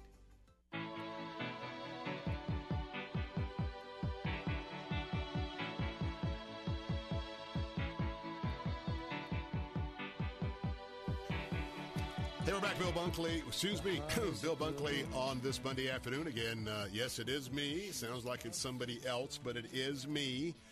And uh, I do covet your prayers for my uh, throat and my voice to uh, come back. It's been one of those weekends. And I understand for my next guest, he's had one of those weekends as well. But uh, I want to tell you make sure you get a pencil and paper ready because uh, at the same time, we try to bring you. Uh, important information about what's happening in the world from a Christian worldview, a conservative worldview, or a socially conservative worldview. Well, what I want to talk about now, now doesn't even matter what your worldview is. It's a, a matter of some things that we don't like to talk about. And in my family, we've had some folks that have had to go into assisted living and. Uh, uh, you know, it's kind of hard to get them sometimes to a point to have uh, what to have a will, to have uh, the necessary documents if they're incapacitated. Who's going to make those decisions? And how about just the idea of planning for the fact that people are living longer? That's what we talk about when I ask you, do you have not just a plan, but do you have a longevity plan? Do you have a plan in case you live longer than you think you are? And oftentimes people are a little reluctant. They, they don't want to deal with those type of things. It has to do with their personal finances. But I want to tell you it's very important. And that's why uh, back with me this week is Robert Smith. Uh, he is an absolute expert in this area with Thrivent Financial and uh, get your pencil and paper ready. And uh, he practices in Sarasota. But I want to tell you that uh, we cannot run from these questions. We need to face them head on and to have someone who's a professional who knows how to guide you through sometimes uh, some things you don't want to share. That's uh, Robert's specialty. And Robert Smith, good to have you with us today. Yeah, thank you, Bill. Thank you for having me. Thanks for, for coming up and being with us. So, what are some of the aspects of someone's personal finances that they should look at? Uh, and then determine if they need some outside help in developing a longevity plan. Well, when I visit with folks, one of the most often overlooked subjects is the subject of expected life expectancy. What I've noticed is that many people have not been uh, taken through a process of looking at how each person, uh, how long each person will live, and then how that impacts the other person within that marriage. Well, let me ask you this. Even though it's a sensitive topic, Robert, um, what should a listener today be considering when maybe it's their spouse? You know, sometimes we we may not want to think about ourselves, but if we're in a marital relationship and uh, people are considering not only themselves or their spouse's possible life expectancy, Tell us about that because I think that's crucial because it's not just about one person in many cases. Yes, that's true. Um, the biggest thing that I recommend for folks to do is sit down and have an honest conversation and look at each other's family history. While no one knows exactly how long they're going to live, we can plan at least a little bit based on family history. To give you an example, and my wife, when my wife and I did this together, some years ago, we noticed that on her side of the family, uh, folks lived into their 60s, while on my side of the family, 80s to 90s. We also had to make some notes as it pertained to memory needs and memory care issues on my side of the family, and not so much with her side of the family. And so, what happens is when you start to draw out on a piece of paper how long each person may or may not live based upon family history, you'll start to see a gap.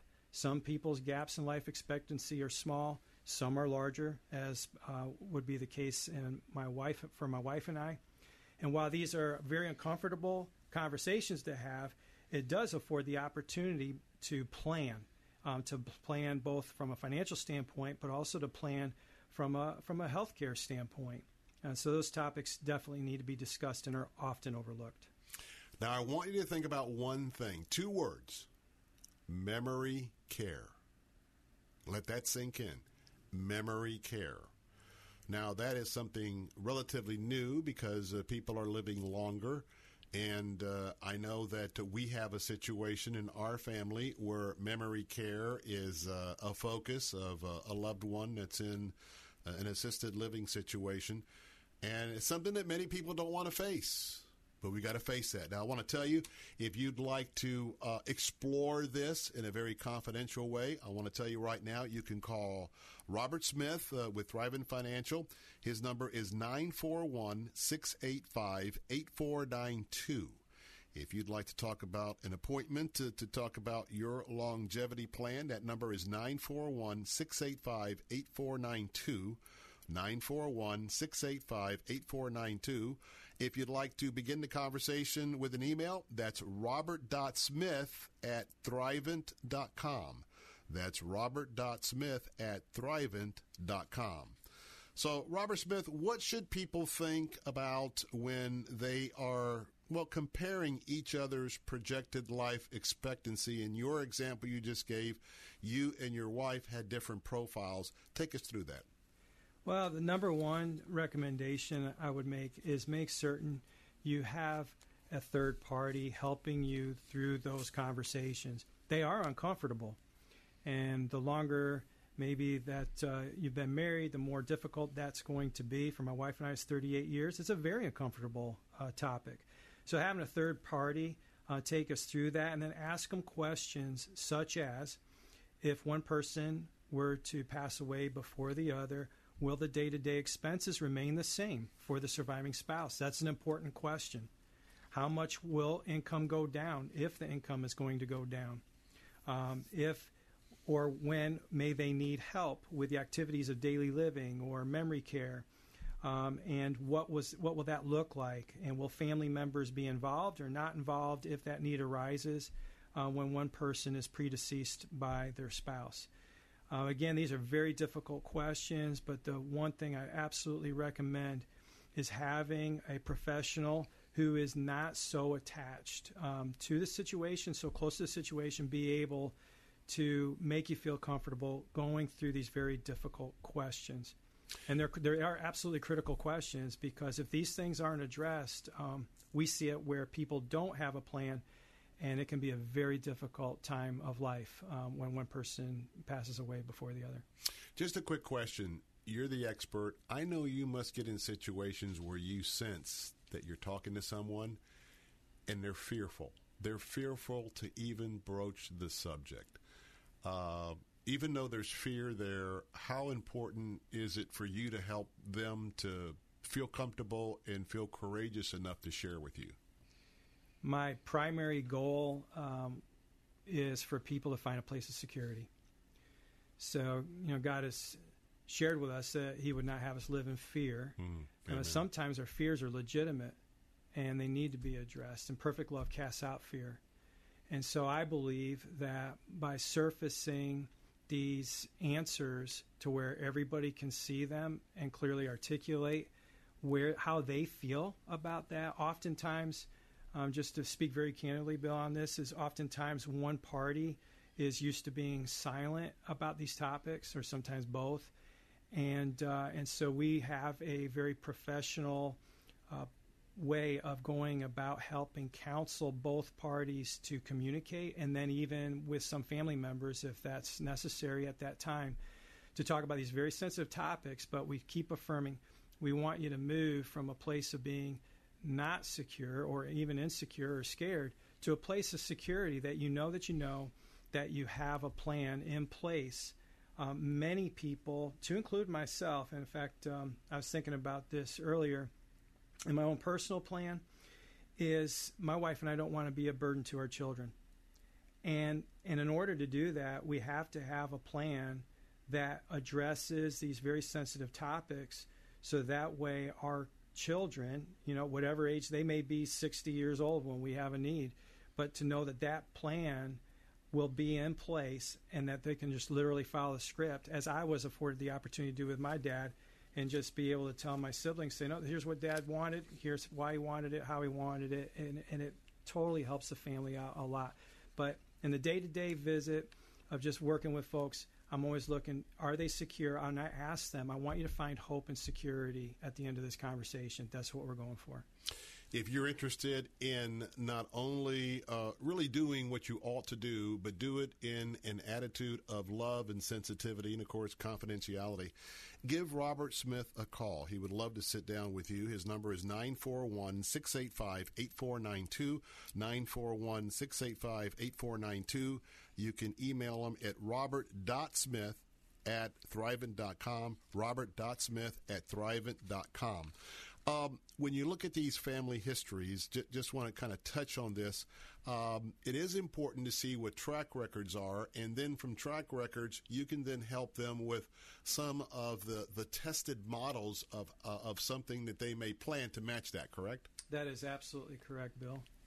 Yeah, we sure do. Um, we have uh, different tools at our disposal where we are able to take what the what the couple or individual is comfortable with when it comes to projecting some of those life expectancies, and then we put them into some very robust uh, calculators that then enable us to show them how uh, uh, the if one spouse dies before another in either direction, how that would impact their overall financial plan, and make sure that all the items necessary are accounted for. Now, people, I'm going to tell you, you need to be very careful of who you call, who you bring into your home, and who you share information with. You have to make sure that they are certified. You have to make sure that they come with character and integrity. Talk about that real quick as we wrap up our time together. As um, the whole idea at Thrivent and what you can do is to help people not only in this area but with overall finances. Yeah, I would say um, one of the things that I enjoy about being with Thrivent Financial is they are very, very uh, serious about ethics and uh, and making certain that people come first.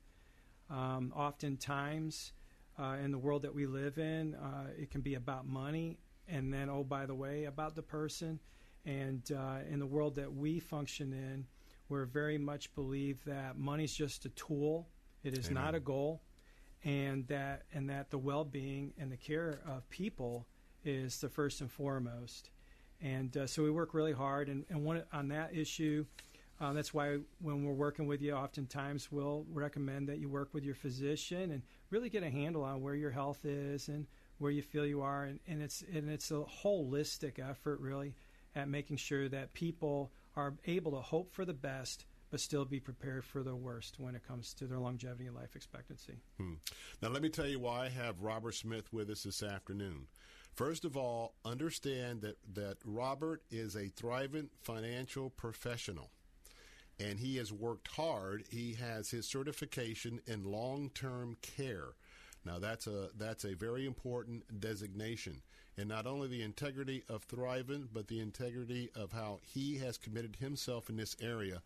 You know, the question of uh, your longevity, you know, the Lord knows the date and the time. It's happening far longer than many people expected. It's up to you to say, Lord, I want to be responsible. And that's why I very much encourage you to contact Robert Smith. That's Robert Smith with Thrivent Financial. His number is 941 685 8492. 941 685 8492. Drop him an email at robert.smith at thrivent.com. Robert.smith at thrivent.com. Don't delay, don't procrastinate. Give Robert a call or email today. Robert Smith, thank you for your service. Thanks for being with us today. All right, thank you, Bill. More of the Bill Bunkley Show coming up in a moment. Don't go away as I get ready to depart for Brandon. National competition for your business is eating away at your customer base. Like digital marketing minions swallowing your customers one by one. You need Salem Surround. When a customer does a search, they need to find your business, not the competition. Your contact information needs to be accurate and all over the web. You need the right tools to turn visitors into leads. Contact Salem Surround for a free evaluation of your digital presence. Learn more at surroundtampa.com. Surroundtampa.com. connecting you with new customers. The Cal Thomas Commentary is brought to you by Values Through Media. Now, here's syndicated columnist Cal Thomas. Since I was 18 years old and a copy boy at the NBC News Bureau in Washington, I wanted to be a journalist. I worked then with real reporters with newspaper or wire service backgrounds, watching them not only cover news, but dig out information of use to the public. I saw it not only as a profession, but a high calling.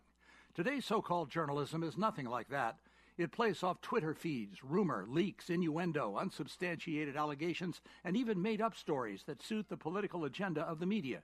It ought to be an embarrassment, but like so much in our culture, embarrassment has gone the way of the record player. Don't they realize they're contributing to their own demise? Look at the ratings. Look at newspaper subscriptions. They make excuses about the internet, but poll after poll shows a large majority of Americans no longer trust the media. That includes Hollywood, whose people regularly call for more gun control and then load up their pictures with multiple shootings. Media hypocrisy lives, but they don't seem to care. It's a tragedy. I'm Cal Thomas. For a free copy of today's commentary, visit calthomas.com or write us at Values Through Media, P.O. Box 373340, Key Largo, Florida 33037. That's P.O. Box 373340, Key Largo, Florida 33037. Please specify the date and subject. Your tax deductible gifts to Values Through Media help support us. Listen again next time for the Cal Thomas Commentary. So there's this guy named Jordan, and he's a healthy guy. He's a dad of six, and he works as a guide in Alaska. But then he goes to the doctor, and he's diagnosed with cancer, stage four. And here's the thing he had switched from medical insurance to MediShare, which is a Christian healthcare sharing ministry. So the question for Jordan and his wife Jenny was, is this really going to work? Our medical bills exceeded $160,000. MediShare members shared all our bills. And it was about more than just the money, too. This is a real community. MediShare is is a family, a group of people that stick with you through the hardest times of your life. I just don't know how I could have done it without MediShare. It's so worth looking into. There's a reason this is growing so fast. If you want to find out more, here's a number for you 855 90 Bible. That's 855 90 Bible. 855 90 Bible. Results may vary, not a solicitation for legal services. If you owe the IRS back taxes, payroll taxes, or have not filed your returns, the IRS will get you. They can take your property, take you to court, even put you in jail. One call to Wall and Associates and your tax problems are solved. Wall has saved clients over $150 million in the last five years. Our average client settles for about 10% of what is owed. With one call to Wall, you'll never need to talk to the IRS again. We offer free face to face consultations in your local area. Remember, Wall has a proven track record with a total client savings over $150 million. Call now for your free face to face consultation. 800 776 6094. 800 776 6094. 800 776 6094.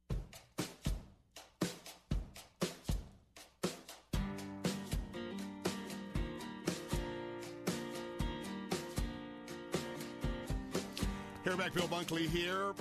Hey, I just want to remind you, you know, talking to Robert Smith, I so thought I so much thought about my dad and so many of the seniors that are out there, a lot of the folks from World War II. You know, guys don't like to talk about things. You know what I mean? Hey, I got my plan. I know what I'm going to do when I get old. I'm going to this. I'm going to do that. Just remember that. Uh, look, that that's that's very common. But I want to tell you that, uh, and I really believe Robert Smith has a, a, special knack at doing this, and that is being able to come into uh, a person's home with a couple, and uh, you know, one is probably going to outlive the other, and trying to have that conversation. It, it to me, it's a God thing, and it's something that uh, he has a special gifting for. So, want to tell you that, you know, if uh, if you got one of uh, your household doesn't like to talk a lot, well, try and get that appointment set anyway. And that number again for Robert Smith is 941 685 8492. and um, not his first rodeo, and he'll have a chance to get with you and uh, see what he can uh, do to kind of put that roadmap out there of some things you might want to do. Hey, want to give you an update, Manatee County. Uh, we were watching this very close, but uh, deputies are now saying that nothing suspicious was found. About 2 o'clock this afternoon, there was a bomb threat that forced three Manatee County buildings to be evacuated a little while ago. The sheriff's office uh, down there posted just before 2 p.m. that the historic courthouse, the judicial center, and the county administration building were all evacuated. Uh, deputies and members of the bomb squad responded to the scene to check out all the buildings. They didn't find anything. Uh, that was a bomb threat that was submitted um, anonymously. Um, they're not talking about how the threat came in but they will gonna they are gonna look into uh, where it came from, if you know what I mean. That comes to us from uh, Newswatch eight, and uh, pass that on to you. In a few moments that we have remaining, want to remind you that uh, I'm going to be um, departing our station here in just a few moments, and I'm going to be heading out to the Brandon uh, theaters, the Brandon AMC theaters and I want you to invite you that if you've got a chance to uh, print out a couple of tickets, uh, come out and see a very, very thought provoking film that's going to be opening here in several theaters on November the 8th. It is called No Safe Spaces, um, uh, our own. Um, opportunity to uh, hear from uh, one of my colleagues, Dennis Prager and uh, Adam Carolla, and you know that they have traveled the country. They've been here, I think, on two or three occasions. Uh, they've been at the Straz Center where they have their conversations about uh, the culture, life in America. Well, they're looking at uh, what's happening on our college and university campuses. Uh, there are safe zones.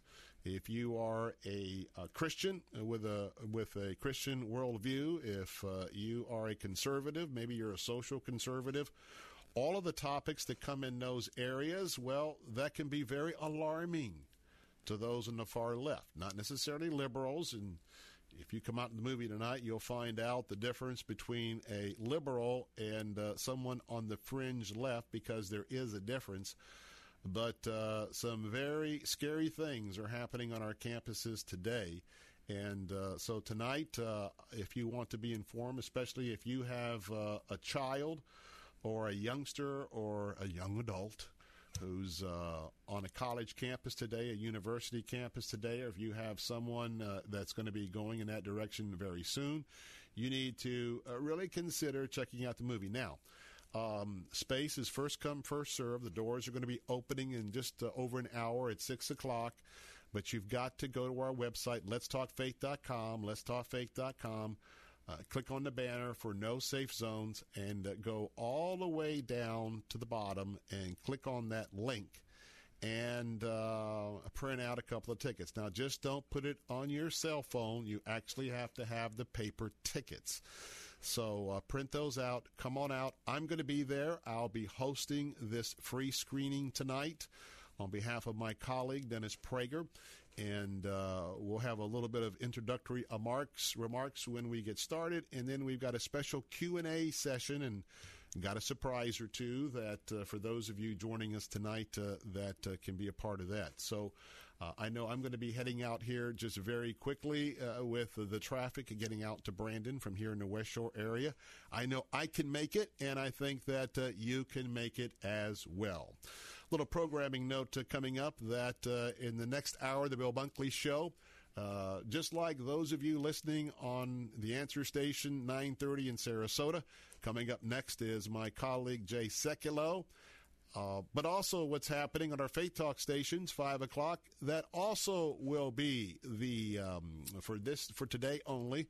It'll be an episode of today's Jay Sekulow show. We'll be airing that on our Faith Talk stations as well because of my absence leaving the station to head out to the special screening tonight. And so uh, I want to tell you that uh, it's good to be back with you. And um, yeah, hopefully I uh, we'll get a chance over the next day or two to uh, ask the Lord to get a handle on this voice and my sore throat, but I certainly look forward to seeing all of you tonight. And I won't be shaking any hands.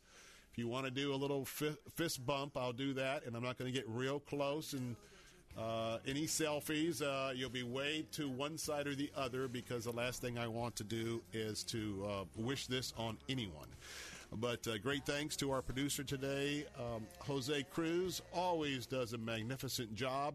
And uh, until tomorrow at uh, 3 o'clock, Bill Bunkley.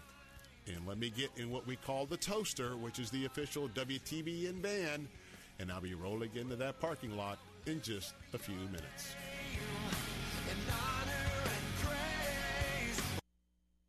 Imagine doing one thing that gives you an entirely different perspective about your place in the world. Think it would be worth it? Hi, it's Mike Gallagher, inviting you to join me for a 10 day Stand with Israel tour through the land of Israel in December of 2019. Come with me to get firsthand insight into Israel's fascinating past and promising future. We'll learn about the geopolitical, economic, and spiritual dynamics of one of the most fascinating places on earth. And you'll share experiences that will change how you view the world. Walk the ancient temple steps, touch the Western Wall, sail on the Sea of Galilee, pray on the Mount of Beatitudes. The list goes on. Return home inspired, renewed, and empowered. If you've ever dreamed of seeing Israel, this is your chance. Join me for a life changing adventure to give you a renewed sense of purpose. The 10 day Stand with Israel Tour, December 2019. Join Mike Gallagher for the Stand with Israel Tour. Call to book 800 247 1899 or click Stand with Israel at letstalkfaith.com. Faith Talk 570 WTBN Pinellas Park. Online at letstalkfaith.com, a service of the Salem Media Group. Breaking news this hour from townhall.com. I'm Keith Peters. The House will take a vote this week to formalize Democrats' impeachment inquiry amid President Trump's criticism that the probe is illegitimate. House Speaker Nancy Pelosi says the step is being taken, quote, to eliminate any doubt about the process as the administration tries to block witnesses and withhold documents. White House spokesman Hogan Gidley responds. He's done nothing wrong. The only reason they want to move forward with this is because they hate Donald Trump so much and because they want to overturn the uh, free and fair elections of 2016. But those two reasons are not reasons to try and impeach a president. But that's what they're trying to do. And quite frankly, with this announcement, uh, and I, you know, we're not going to be able to see all the text probably until tomorrow. But the simple fact is, this is an admission by Speaker Pelosi that what she's been doing to this point has been a complete sham. Gidley spoke to the Salem Radio Network. Firefighters battled destructive wildfires in Northern California and on the wealthy west side of Los Angeles on Monday, trying to beat back flames that forced tens of thousands to flee their homes. Danny Foster tells KGO TV she's taken refuge at the Sonoma County Fairgrounds with a lot of other people threatened by that wildfire. To think of it coming through Healdsburg and Windsor and into Santa Rosa, that's that's a little like overwhelming and scary, you know, that it could be that big. In Southern California, the Los Angeles fire erupted before dawn today and roared up slopes in well-to-do neighborhoods, threatening thousands of homes. Tens of thousands of people were ordered to clear out. Survivors and families of victims of the Islamic State group say the fight against extremism is not over with the death of Islamic State leader Abu Bakr al Baghdadi. He was responsible for directing attacks by his followers around the world. In Iraq and Syria, he steered his organization into committing acts of brutality on a mass scale, including massacres, beheadings, and the enslavement of women. On Wall Street, the Dow by 132 points. More on these stories at townhall.com.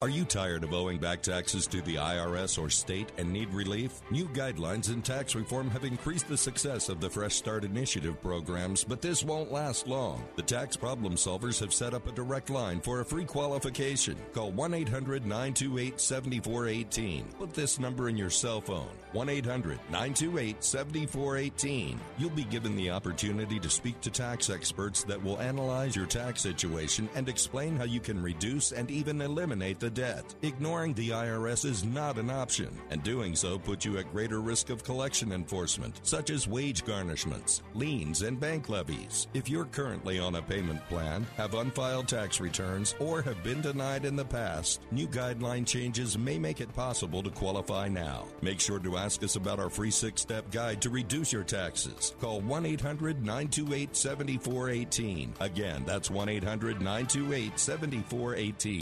Hello, I'm Alistair Begg. Are you ready to deepen your faith on a spectacular week long Alaska cruise? We will have our hearts prepared with worship led by Grammy Award winning Laura Story, And I'll be opening up the scriptures so that we allow scripture to steer our lives as we explore God's eternal truths together. So join me next summer for an unforgettable seven days of cruising. Learn more and register for the Deeper Faith Alaska cruise today. Click the Deeper Faith banner at letstalkfaith.com. Don't miss the 2019 St. Pete YMCA Mayor's Prayer Breakfast, an inspirational morning bringing our community together in prayer and the spirit of unity. Take part in prayer led by community faith leaders and an inspiring address by Emmy winning actress and author Sonia Manzano from Sesame Street. Mark your calendar for the YMCA of Greater St. Petersburg's Mayor's Prayer Breakfast tomorrow at 7 a.m. at the St. Pete Coliseum. Get tickets at stpetymca.org. That's stpetymca.org. Welcome to the Bill Bunkley Show. Enjoy this special presentation of the Jay Sekulow Show, ordinarily heard right here every day at noon and every day at 5 p.m. on our answer stations. Breaking news a victory for the United States and the world as U.S. Special Operation Forces kill ISIS Caliph, ISIS leader who was on the run, Abu Bakr al Baghdadi, dead at 48. Live from Washington, D.C., Jay Sekulow Live. Last night was a great night for the United States and for the world. A brutal killer, one who has caused so much hardship and death, has violently been eliminated. He will never again harm another innocent man, woman, or child. He died like a dog. He died like a coward. The world is now a much safer place. Phone lines are open for your questions right now. Call 1 800 684 3110. It's a good day for the world and uh, a real blow to the ISIS organization. He was the spiritual leader, he was their heart and soul. He is dead. The caliphate has been destroyed because President Trump changed the rules. And now, your host, Jordan Sekulow. So key there in what is a great day for America and for the world. See the death of Abu Bakr al Baghdadi, who declared himself in 2014, July 2014, as the head of ISIS as a caliph, and that the Muslim world should establish a caliphate. And their territorial uh, governance began to grow, not just in Syria and Iraq, but with affiliates around the world uh, who were governing as part of this ISIS caliphate. Remember, uh, it was in July, the same month that the caliphate was declared by Abu Bakr al Baghdadi, that President Obama referred to them as the JV squad. Said, you know, you don't just put on a Lakers jersey and become a Laker. Well, uh, totally mis- miscalculated what ISIS would become, the brutality that they would inflict on not just uh, Syrians and Iraqis, not just on Muslims and the Christian minorities, Yazidis and others in the region, but the terrorist attacks they would uh, uh, that would occur around the world, as well as the ISIS-inspired attacks around the world. I mean, you can't even go through all of them in a single broadcast. Now, the caliphate, as Lindsey Graham said, rules of engagement were changed, and the caliphate was destroyed by President Trump and the U.S. military, but based off President Trump's orders on December of 2018. Since then, people like Abu Bakr al Baghdadi have been in hiding. Really, he was in hiding since he gave that speech announcing the caliphate. But they went into extreme hiding uh, and have been tracked as a number one priority uh, to be uh, either uh, captured or killed. In this case, it appeared in all likelihood it would have to be a kill mission. Uh, but understand who we're talking about here.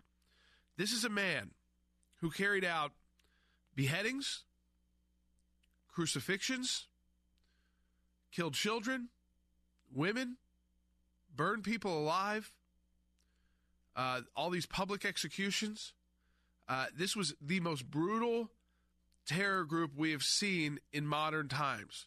The most, the most, uh, and not only was it brutal, they broadcast their brutality to recruit others. In a sense, knowing that this kind of brutality would in fact help recruitment. So they tapped in to a very scary part of the world and of the human mind to recruit uh, from all over the world, uh, whether it was Americans uh, or Europeans uh, primarily, um, or other Muslims or, or people converting to Islam who liked what they saw in these horrific videos. Just remember when they paraded at uh, 21 captured Egyptian Coptic uh, Christians who were working as construction workers in Libya.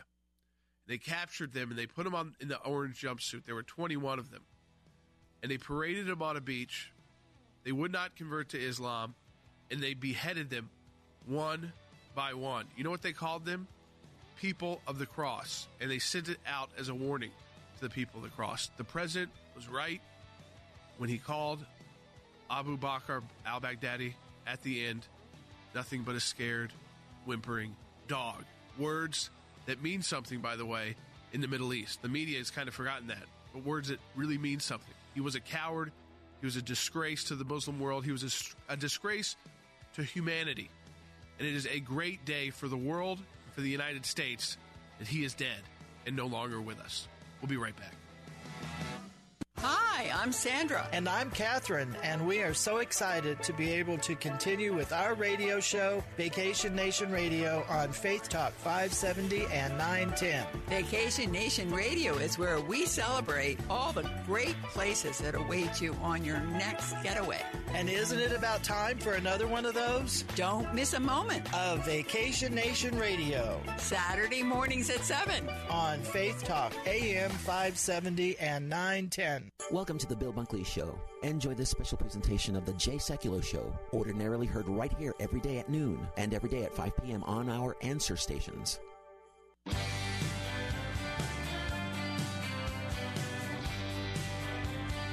Welcome back to Jay Sekulow Live.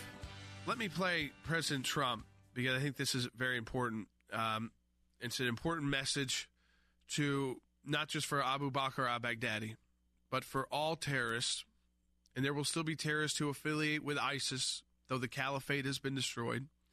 There are still terrorists who affiliate with Al Qaeda, though bin Laden and the heir to Al Qaeda, his son, have been killed. Um, there will always be this kind of Islamic extremism for I think as long as I'm alive um, that that aims to attack ultimately the West if it can, but if not, symbols of the West. And one of the symbols they consider of the West is uh, uh, Christianity. And so our brothers and sisters in Christ in the Middle East face this threat uh, most seriously because if they can't get to the West, they use symbols of the West and they see Christianity as a symbol of the West, even though it's a religion that was founded in the same place. The religion, the so called version of Islam they follow, was found in the same exact region of the world. But take a listen to President Trump sending this message to all of uh, would be terrorists and current terrorist uh, organizers. And by the way, backing it up with yet another major blow to ISIS the following day. It hasn't gotten as much attention, but first let's hear from President Trump. Terrorists who oppress and murder innocent people should never sleep soundly, knowing that we will completely destroy them. These savage monsters will not escape their fate, and they will not escape the final judgment of God. Think about that. And let, let's remember not just the thousands, tens of thousands, if not hundreds of thousands, who were killed, maimed, and displaced by ISIS. The thousands, tens of thousands of women raped, killed by ISIS. The children raped, killed, even crucified by ISIS. The beheadings uh, because of their faith, because of a different, because of an accusation of uh, either their sexuality, uh, because they would not convert uh, to Islam or they would not join the Islamic State. And let's not forget the Americans that we know were brutally killed by ISIS. Chief Warrant Officer Jonathan Farmer, Steven Joel Sotloff, James Foley, and Kayla Mueller. You know, Kayla Mueller, who was initially a slave, brought uh, captured as a slave to Abu Bakr al-Baghdadi, uh, and ultimately killed. I uh, don't have all those details there. Um, but this mission was named after her. It was Operation Mueller. And I want to go right to Skip Ash, who is a senior counsel at the ACLJ and ECLJ and heads our national security practice. Um, he uh, is uh, served in uh, the U.S. Uh, Army and at both at the Pentagon and at the NATO desk and has got a significant uh, military background as well as legal background and law of war uh, background. Skip, I want to talk about one the significance here of the mission that was carried out on Saturday. Nothing leaked about this. There was no indication uh, at all. In fact, there was you know all this criticism about the Syria troop pullout. What we do, what were we doing here? What were we doing there? A ceasefire between Turkey and the Kurds, which you have to question too. Was the ceasefire part of the strategy here to calm things down so that we could get special operations troops uh, and forces through in the most in the safest way possible? Because we had to go through some into some pretty hostile territory that the U.S. did not normally operate in in Syria. Well, first of all, let's say kudos to our men and women in uniform Yes. who train for these types of missions. I just think it's marvelous that they were able to do this and they train for this type of thing all the time. Delta Force and the Special Forces Rangers, SEALs, all of these people in all of our armed forces train to do this. You know, this was one of the most brutal persons uh, living in the world today, and even the fellow Muslims were turning on him because he was so brutal. The uh, it's it's amazing when you have a group like Al Qaeda that turns on him because he was too brutal, and that's exactly what he was. The significance, I think, is is pretty important. First, uh, he had proclaimed himself to be the Caliph. That's God's representative on earth, and uh, he just uh, got killed. So uh, I think that takes away the legitimacy of those who may have followed him. I think there will be a reaction by some of his followers, but at the same time, uh, we have established once again that he was not the caliph. He did not enjoy God's favor, uh, or else he would have been able to accomplish what he wanted. So I think this is significant. Uh, there's going to be probably a couple of reactions around the world where people uh, come back, but I think. Uh, for the long term, I think it's it's a significant step. Let's remember historically, the Muslims rise for a period of time, cause trouble, and then they go back into a dormant state. Uh, they have to be put down violently each time they rise. This is one of the responses to that, and I give kudos to the president for his decisions. It was interesting, Skip, as well. We don't know yet about all the intelligence that was gathered. We know that they spent hours there gathering intelligence and ultimately destroyed this compound completely. Um, we know, though, that the very next day, and it's not getting reported as heavily, but I, I have a feeling it was probably linked to some intelligence that was gathered right there on site, that the lead spokesperson for ISIS was killed by U.S. Special Operations Forces the very next day in a in a totally different part of Syria. So while there may be, as you said, those kind of a reaction uh, by uh, those affiliated with ISIS, when we see these major leaders taken down, it is ultimately a huge blow to their organizations. While there may be the immediate reactions and the true believers that try to carry out, you've got the you know a number two who is named uh, by ISIS as their next uh, leader, but the truth is, um, though the extremism continues and Islamic terrorism continues, when it comes to this group, they lost what they were really known for, which was their their caliphate. Their go- they were a governing body who had who held on to a significant portion of land throughout different countries that crossed borders. Once they lost that, um, they continued to carry out some brutal attacks, but were basically, as we found out, were hiding in areas that they weren't even in control of, like where ultimately Abu Bakr Baghdadi uh, was uh, was uh, found by our special forces and uh, and and terminated. But we're we're obviously gathering a lot of information from what was at that compound because very next day, though not reported as heavily, um, the the lead ISIS spokesperson is dead as well. Absolutely, and and there's going to be a morale problem in the long term for these folks. But not just that, they're going to start looking around to find out if anybody in their own ranks was the one who tipped off what was going on. Do they have, you know, a a spy within their own ranks? I think there's going to be some type of uh, reaction in that mode where they're going to be looking uh, at each other and finding out who is the one who betrayed the leader and, and so forth. And I think that's that's healthy uh, for outside groups to churn that up. And it would not surprise me if there were actually people that did turn him in or give information because uh, a lot of people that have gone there with this uh, idealistic thing that he was going to uh, establish the caliphate and bring in uh, the return of the, uh, you know, the the creation of a totally Islamic world have been disappointed. Their dreams have been shattered, and it would not surprise me if they realized that this guy was a fraud, and therefore they turned on him. And I think there's going to be some type of uh, serious uh, navel gazing on the part of this, those who are still associated with ISIS. The, the, men and women in our armed forces take serious risk when they're, pl- you know, even planning for these missions and practicing these missions can be dangerous to their lives because uh, of again the risk involved in just the kind of maneuvers they're going to have to make, the way they're going to have to fly the helicopters, what the helicopters and who the helicopters are going to have to fly over, and then what kind of response. Of course, this is done at, at night um, you're going to receive. And we know that there was a, a pretty active um, response to our U.S. military. The fact, uh, Skip, that not a single U.S. member of our, our, our armed forces uh, lost their life. Only two minor injuries and one minor injury to one of our canines. That was one of the canines who chased Baghdadi uh, back into that uh, that tunnel, which had no exit. Uh, but again, uh, just to underscore how well prepared our military is. I mean, we you know praise God, no one was injured uh, in the U.S.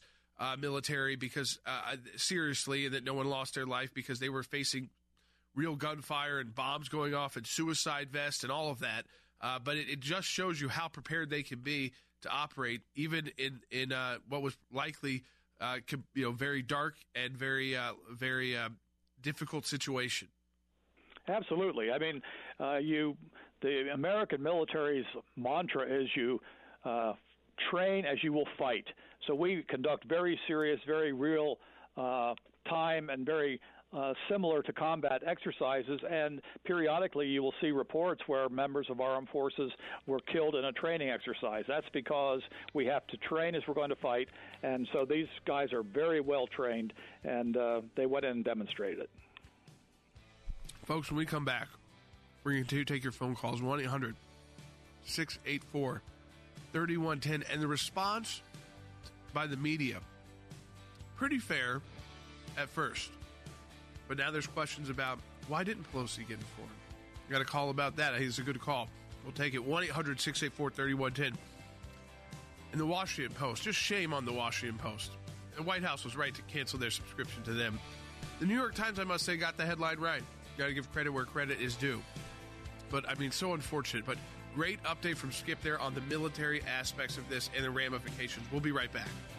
The annual enrollment for Medicare is coming soon, so we're here at Health Markets, a free service to help make sure you have the right Medicare plan. Mike, there's a lot going on here. There sure is. Health Markets has invented the FIT score to instantly compare thousands of Medicare plans from national insurance companies. In minutes, folks can find out if their current plan is the right fit or if there's another plan that can provide extra coverage and help save money. Best of all, the service is free. So, what Medicare benefits could people be missing out on? A lot.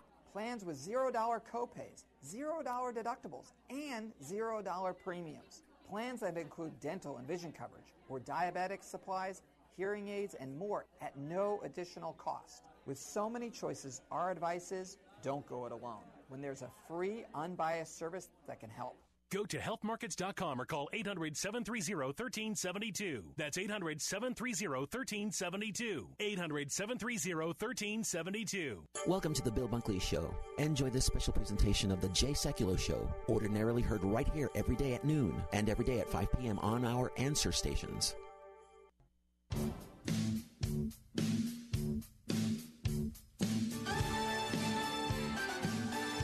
Question to you. I know we've been trying to get the information out to you about um, the death of, of the ISIS founder, leader, brutal terrorist, Abu Bakr al Baghdadi. We wanted to talk about the uh, military significance of the mission itself and, and the significance it would mean to ISIS as an organization, which no longer operates as a caliphate, uh, but still tries to operate as a terrorist group. No doubt about that. What do you think I'm asking you, uh, listeners, to call in and tell us is the significance of the death of Abu Bakr al Baghdadi, the head of ISIS. And do you think people remember just how brutal this, this organization was? Not because of what we read about their brutality, but because of the propaganda that they put out. They showed you the burning alive of the Jordanian pilot. They showed you the crucifixions. They showed you the kids being killed they showed you kids being used as ex, as executioners. They showed you um, the Coptic Christians being 21 of them lined up on a beach, put in orange jumpsuits, and um, they're, they're having their throats slit. They put those in videos to help recruit. They tapped into the darkest aspects of the human mind to recruit uh, fellow um, would be uh, caliphate members from all over the world, including the United States. A lot of them from Europe, a lot from Northern Africa. Then they developed allegiances as well. I mean, they became what was the most powerful terror organization uh, that we had probably ever seen. And uh, at a worldwide angle, it didn't last very long. It was declared in 2014 as a caliphate by um, Baghdadi. At that one time, you see him speaking. He's in a mosque in Mosul, Iraq. And uh, ultimately, the caliphate was destroyed in uh, 2018. Uh, of course, this was uh, an organization that President Obama first labeled as JV, Junior Varsity.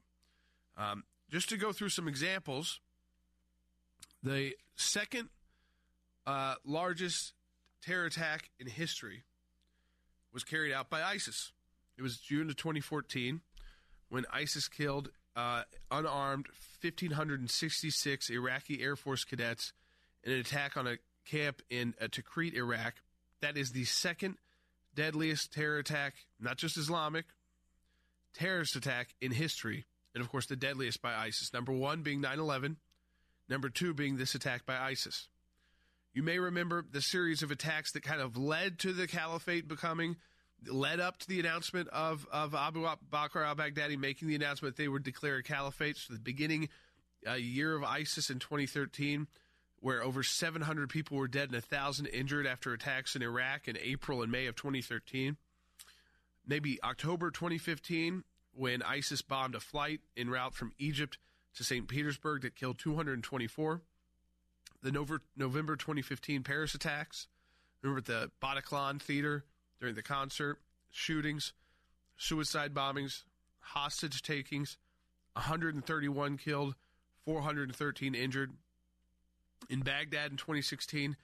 Uh, 300 killed in July, injured over 200 because of bombings. In the Philippines of May of 2017, uh, you had uh, terrorists burning schools and and killing and other buildings, killing 593 people.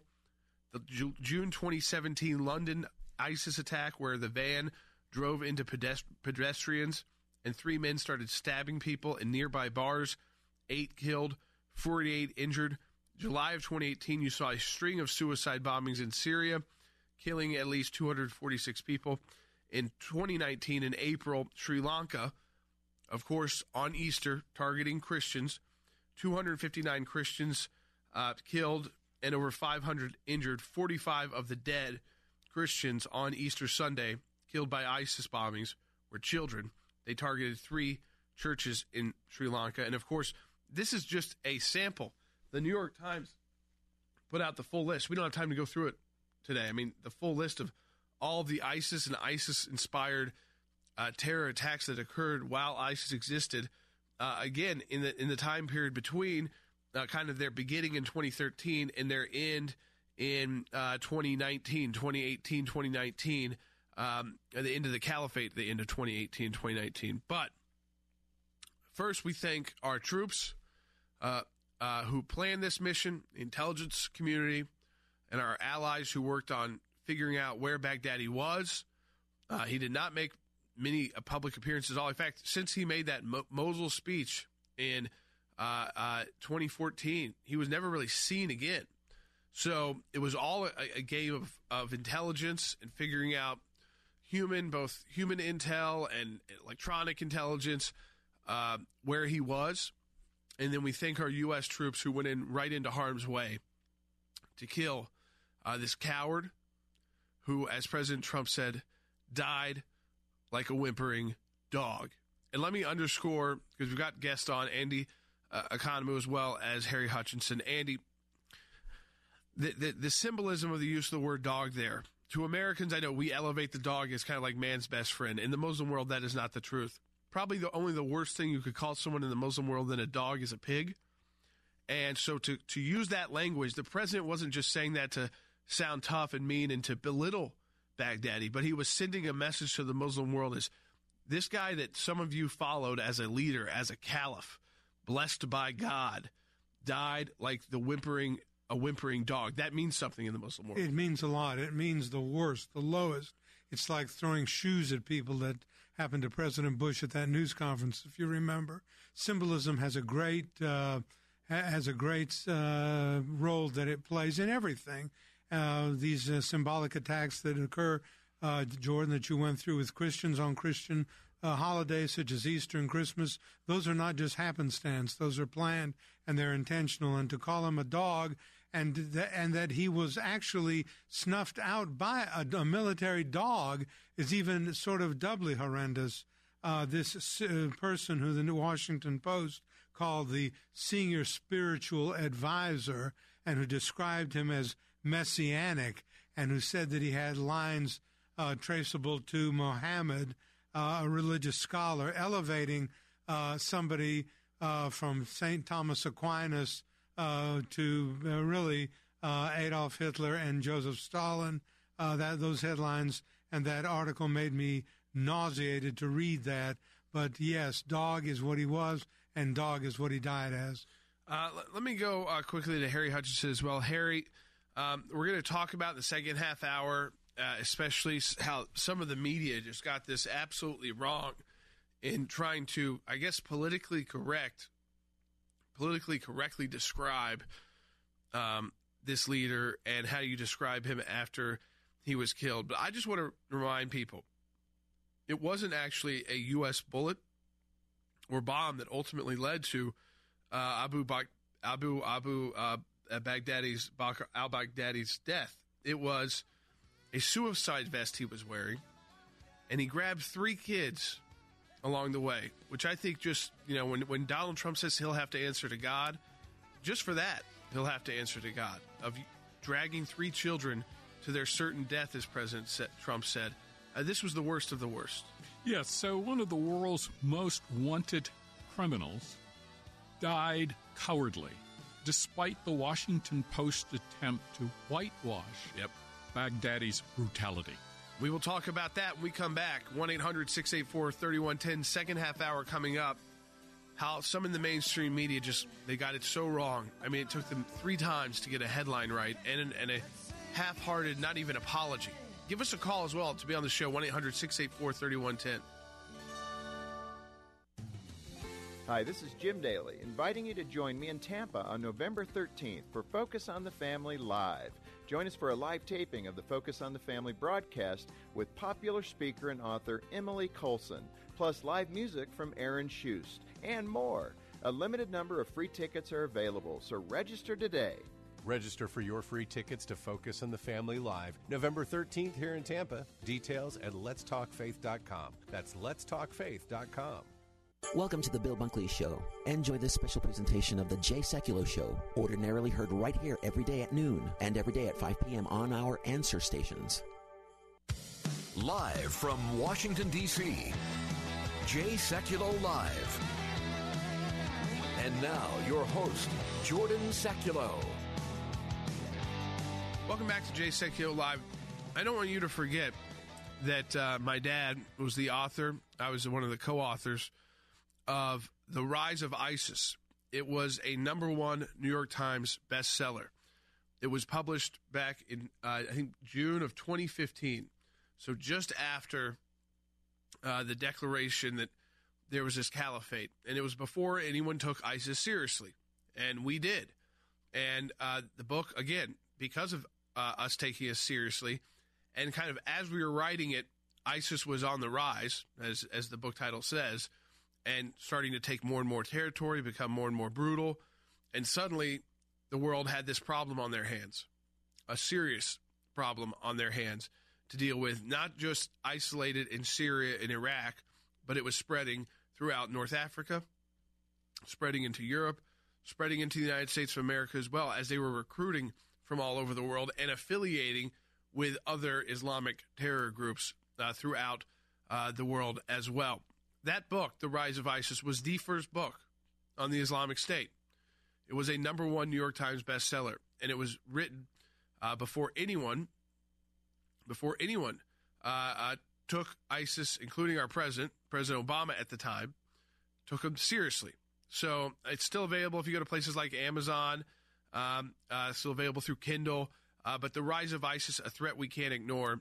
Uh, don't forget that as a number one New York Times bestseller. It actually it hit that New York Times list at November 1st of 2014. So that must have been the second release of the paperback. That was the updated release of the paperback in 2015. It hit the New York Times list. So it was 2014. So I mean, this book was right on the cusp of ISIS becoming anything, and we knew that this was a danger and a threat, and and a lot of people wanted to learn about this group, and it became that number one New York Times bestseller, The Rise of ISIS. In my new book, The Next Red Wave, which is available from uh, a lot of different places if you go to the nextredwave.com, we spend a, a significant amount of time talking about how difficult it was dealing with the Obama administration on getting them to recognize that what ISIS was doing was, in fact, a genocide of religious minorities. And finally, ultimately they and the United Nations took those steps. But we, we go through in the book. So it's part of the next red wave, too. Because in the next red wave, what we want to do is remind you what it's like when you don't have a Trump type administration in power and you're dealing with a group like ISIS that isn't being taken seriously like it wasn't by the past administration. And so that elections very serious, including the upcoming election, November 3rd of 2020. If you want to check that book out again, still very new the next red wave, and it's relevant to these topics as well. NextRedWave.com has all the different places you can uh, buy the book online, whether you want the hardback, the ebook, uh, the audio book, and of course, it's in bookstores as well. If your bookstore sold out of it, they will order the book for you if you'd like to do it that way as well. But I also wanted to remind you that from that book being published in 2014, The Rise of ISIS, which is number one uh, New York Times bestseller, to The Next Red Wave, which was just published in, in September of 2019 um, the the threat from ISIS was still real, and we were still using really ISIS as an example also of good how, how you defeat terrorism and how you how you recognize it, so that you can uh, use all international options available to defeat it, and then the other side of it, which is the you know calling it the JV team. And I'll give you this kind of as we go into the next break, and then we're going to get really into detail here and take some of your phone calls as well. 1 800 684 3110. The Washington Post, their obituary, they had to publish three for Abu Bakr al Baghdadi. The first was pretty strong. It said Abu Bakr al Baghdadi, Islamic State's terrorist in chief, dies at 40, dies at 48. I'm good with that. Very strong headline uh, there for his obituary, but that didn't last long. Like it lasted minutes, so they got criticized for that. Their second obituary was outrageous. I got this out on my social media, Facebook, and Twitter yesterday. Many of you may not have seen this yet. Abu Bakr al Baghdadi, austere religious scholar at helm of Islamic State, dies at 48. That is just, it's disgusting. And the extreme backlash that Washington Post received was justified. Finally, they got their headline, third headline, it was fine. Abu Bakr al Baghdadi, extremist leader of Islamic State, dies at 48. All right, St. Paul, Minnesota, and Dan. Hello, Dan. Dennis Prager. Well, the reason I'm calling is I saw the movie last night, No Safe Spaces. I just thought it was awesome. It is awesome. Powerful, entertaining, and terrifying. Why did I make the movie No Safe Spaces with my friend Adam Carolla? Because we're living in perilous times. The protest has turned violent. There's no free speech for fascists. You should be able to share ideas without being fired from your job or shouted down. I want your job to be taken from you. No safe spaces will make you want to laugh and cry. But Hollywood does not want you to see this movie. You won't see it on Netflix or Amazon. The only place you can watch this movie is at the theater. No safe spaces. Every American should see this. No Safe Spaces is rated PG 13. For ticket information, go to nosafespaces.com. In theaters Friday, November 8th. Welcome to the Bill Bunkley Show. Enjoy this special presentation of the Jay Sekulow Show, ordinarily heard right here every day at noon and every day at 5 p.m. on our answer stations. I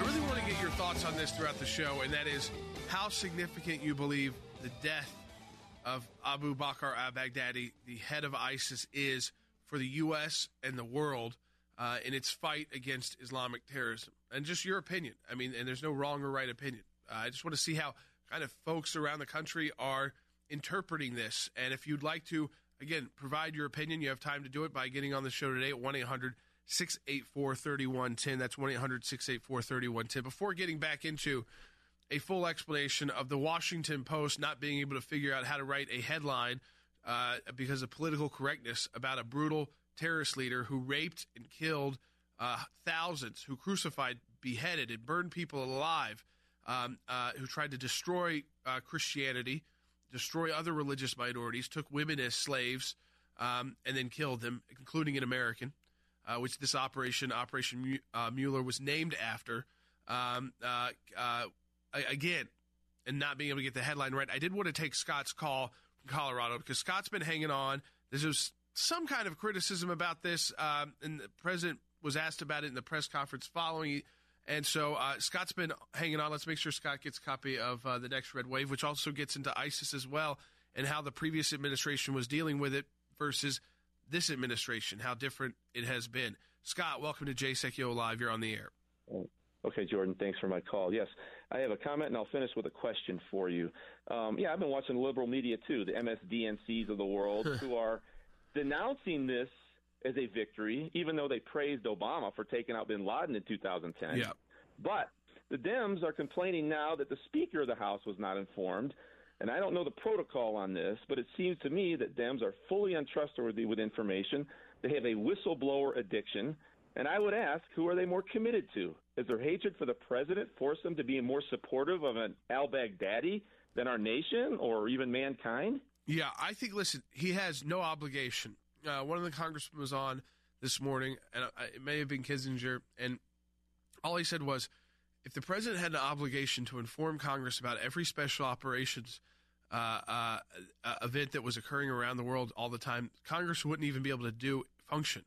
So the president had no obligation to inform Congress or any member of Congress about this operation. Could he choose to if he wanted to? Yes. Could he choose the members he wanted to inform? Yes, absolutely. But he had zero obligation under any laws, under the Constitution, under under any rules uh, to to notify anyone. And I think he was completely justified with this many lives on the line, including we're talking about American lives on the line, and the ability to take out such a brutal, the number one wanted uh, terrorists in the world, um, to risk telling someone like Pelosi or Schiff because of their political leadership roles, even though you know their offices are known for leaking, um, would have been a bad decision.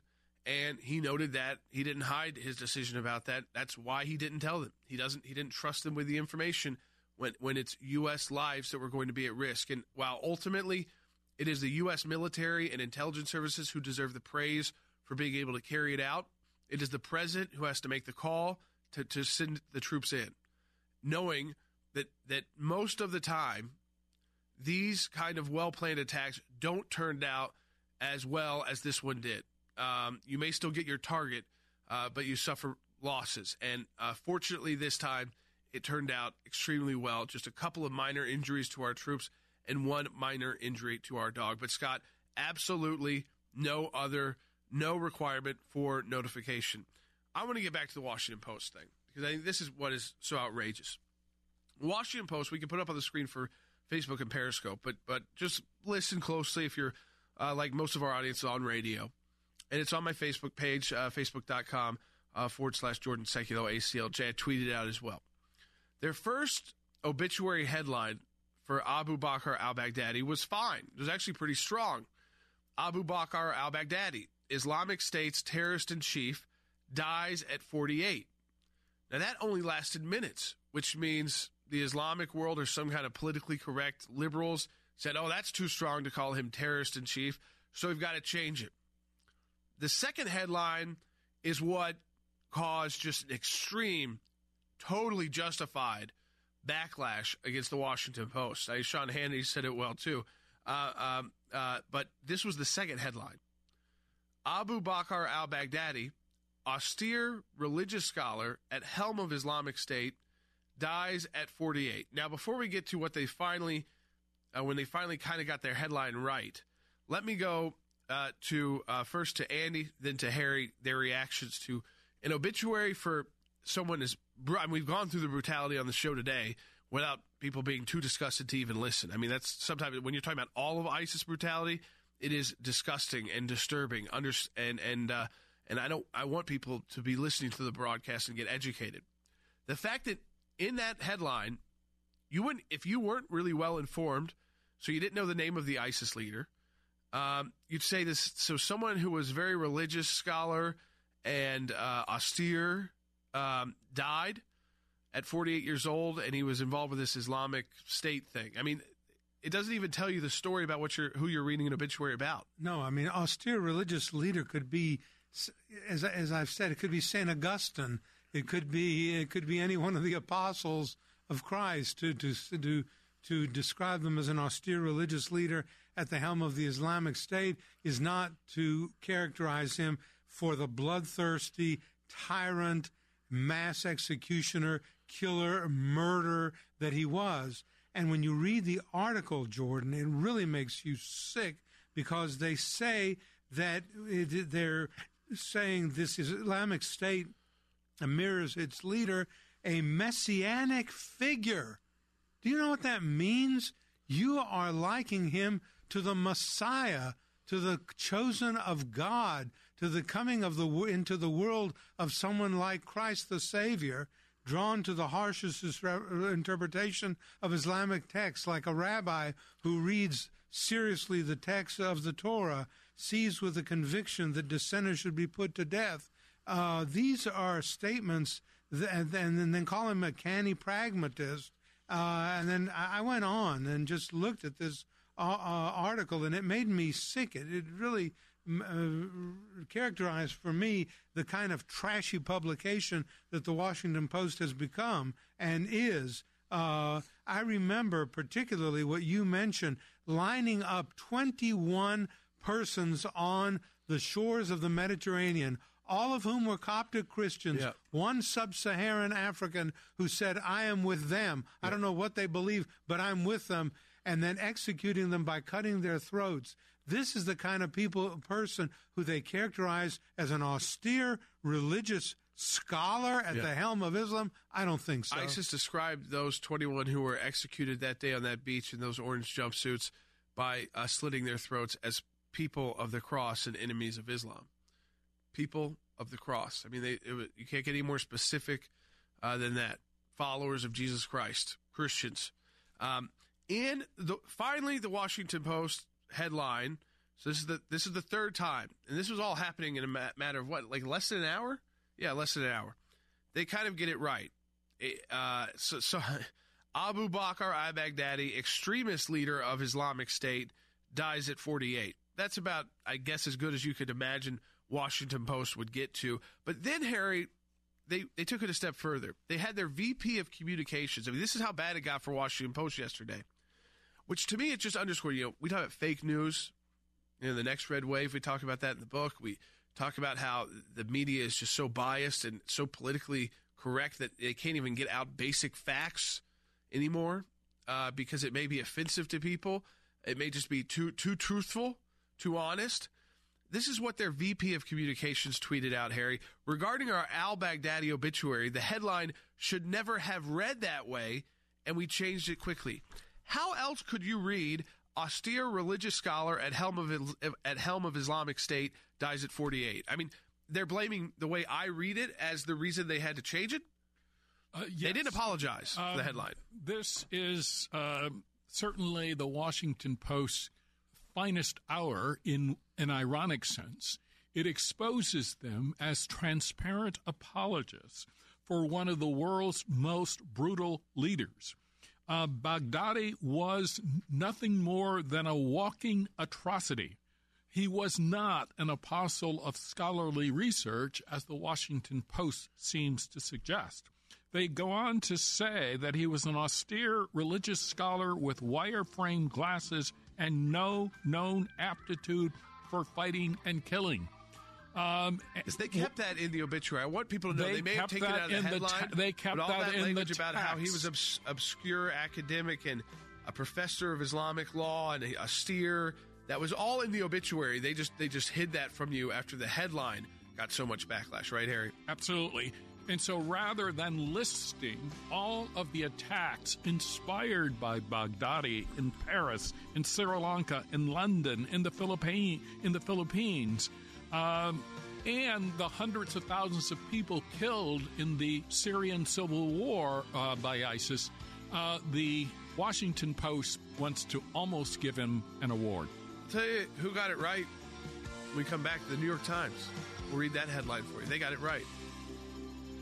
National competition for your business is eating away at your customer base faster than you can keep up. It's as if they have a back room of digital marketing minions, swallowing your customers one by one. And it's not a pretty sight. What if you could beat them with your own minions? You need Salem Surround, a full service digital agency with all your digital marketing under one roof. When a potential customer searches for your product, do they find your business or the competition? Is your contact information accurate and everywhere it should be to reach today's digital consumer? Does your website have all the right tools to turn visitors into leads? We've got some solutions. Contact Salem Surround for a free evaluation of your digital presence and to help get your message in front of today's digital audience. We'll help deliver customers by putting your business message in the right place at the right time. Don't just invest in a marketing strategy, you need to surround your target audience. Learn more at surroundtampa.com. Surroundtampa.com. Connecting you with new customers. Welcome to the Bill Bunkley Show. Enjoy this special presentation of the Jay Sekulow Show, ordinarily heard right here every day at noon and every day at 5 p.m. on our answer stations.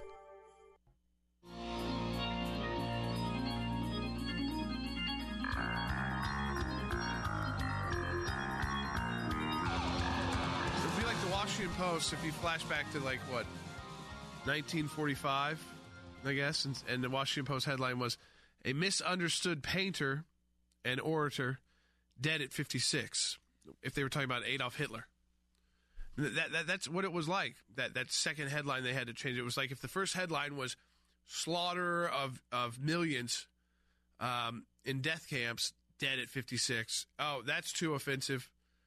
Uh, so we have to change it to a misunderstood painter and orator dead at 56. I mean, it, and then sw- switch it back to something else. I have to give credit to the New York Times. Their headline was clear. It was fair as it should be. This should not be political at all. This should be a time when Americans unite. Of course, it becomes partisan immediately, um, unfortunately. But the New York Times got it right. Their headline Abu Bakr al Baghdadi, ISIS leader known for his brutality, is dead at 48. See, they, they made sure to get in there in the headline for his obituary exactly about what, what was he known for. Not just being the head of ISIS, but for specifically the brutality uh, that he inflicted and that he encouraged others to inflict. And there's been outrage too from the Muslim world. Um, uh, one of the MSNBC uh, contributors, uh, and this is again on MSNBC, wrote this to the Washington Post. Wow. Washington Post has now decided that Abu Bakr al Baghdadi, the world's most wanted terrorist whose reign of terror killed and oppressed millions of Muslims, is an austere, quote, austere religious scholar. What a joke headline. He said, instead, you should write, Washington Post, the world's most wanted terrorist who killed, terrorized, and oppressed millions of Muslims during his reign of terror has died in a U.S. operation. That's coming not from some Fox News contributor, but a contributor to MSNBC and someone who, again, their position would be, I think, considered uh, to the left. It gets even crazier, though, um, because there's this talk about uh, do we have the sound President Trump referring to him as, as the dog? I want to play that for people to kind of set this up because it gets even crazier from some Hollywood liberals. Not kidding you. Hollywood liberals as well. If you want to uh, talk to us on air, 1 800 684 3110. But listen to President Trump. Last night was a great night for the United States and for the world. A brutal killer, one who has caused so much hardship and death, has violently been eliminated. He will never again harm another innocent man, woman, or child. He died like a dog. He died like a coward. The world is now a much safer place. This is what Jamie Lee Curtis tweeted. Hollywood liberal, maybe tweeting too quickly. Um, she tweeted this He may have died a coward, but all living, and she tweeted to Donald Trump, but all living things suffer when they are blown up. Anyone who's experienced warfare, unlike yourself, would know that. War is brutal. Dogs are brave, bold, loyal, loving, and healing. As Dana on Facebook wrote, it's poetic how the military canine is a hero here in America. It's in America where we understand the dog is one of man's best friend and is a, major asset to uh, policing uh, and military operations, um, uh, and they're trained uh, to do so. But saying that he died like a whimpering dog means something in the Muslim world. So people, you know, th- these immediate reactions um, uh, from the left and from leftists uh, in Hollywood too. They, this is what Nate Silver wrote back. Again, not a, a Trump supporter. You know, he does the 538, does all the tracking numbers. He wrote back, it's really amazing how many liberals can't even permit Trump to have one good day after U.S. forces kill perhaps the world's most wanted terrorist. And I think, you know, as we kind of finish out uh, today's broadcast, that's that was kind of the absurdity of yesterday that I felt is that, you know, when Osama bin Laden was killed, I celebrated it.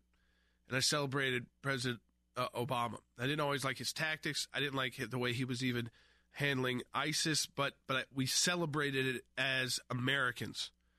And yet Abu Bakr al-Baghdadi, the head of ISIS, is killed, and Donald Trump is getting booed at a baseball game last night. This just shows you how different America is a few years later. Andy.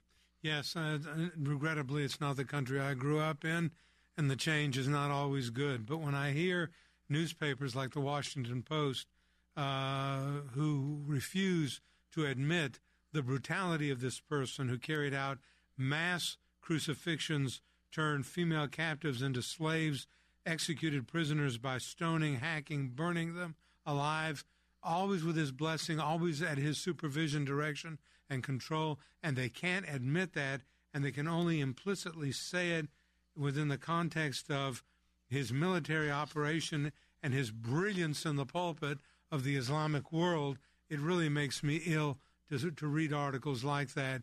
Give the president his due. The president presided over this operation.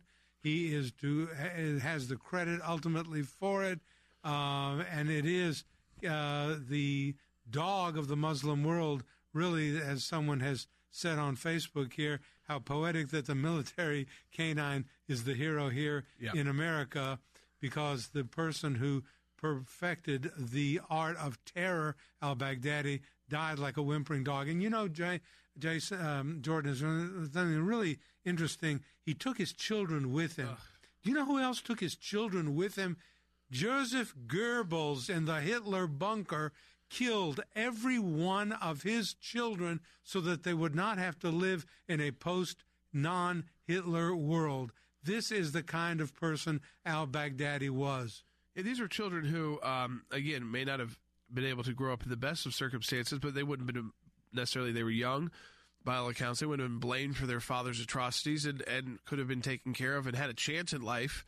And instead, I think in a, in a final reminder of just how brutal and disgusting every member of ISIS was and the fate of, of every ISIS uh, fighter that, that has died at the hands of the U.S. military or others, uh, whether it's by bombings, by guns, and those who will continue to be hunted down by our U.S. military is well deserved, is by this final act of cowardice by by Abu Bakr al Baghdadi. And, and Harry, it wasn't just by him being prepared to take his own life to avoid capture and interrogation, but by taking three children along with him, which, again, it was the end of a tunnel. He wasn't going to be captured alive, so he wasn't using trying to use them as kind of hostages.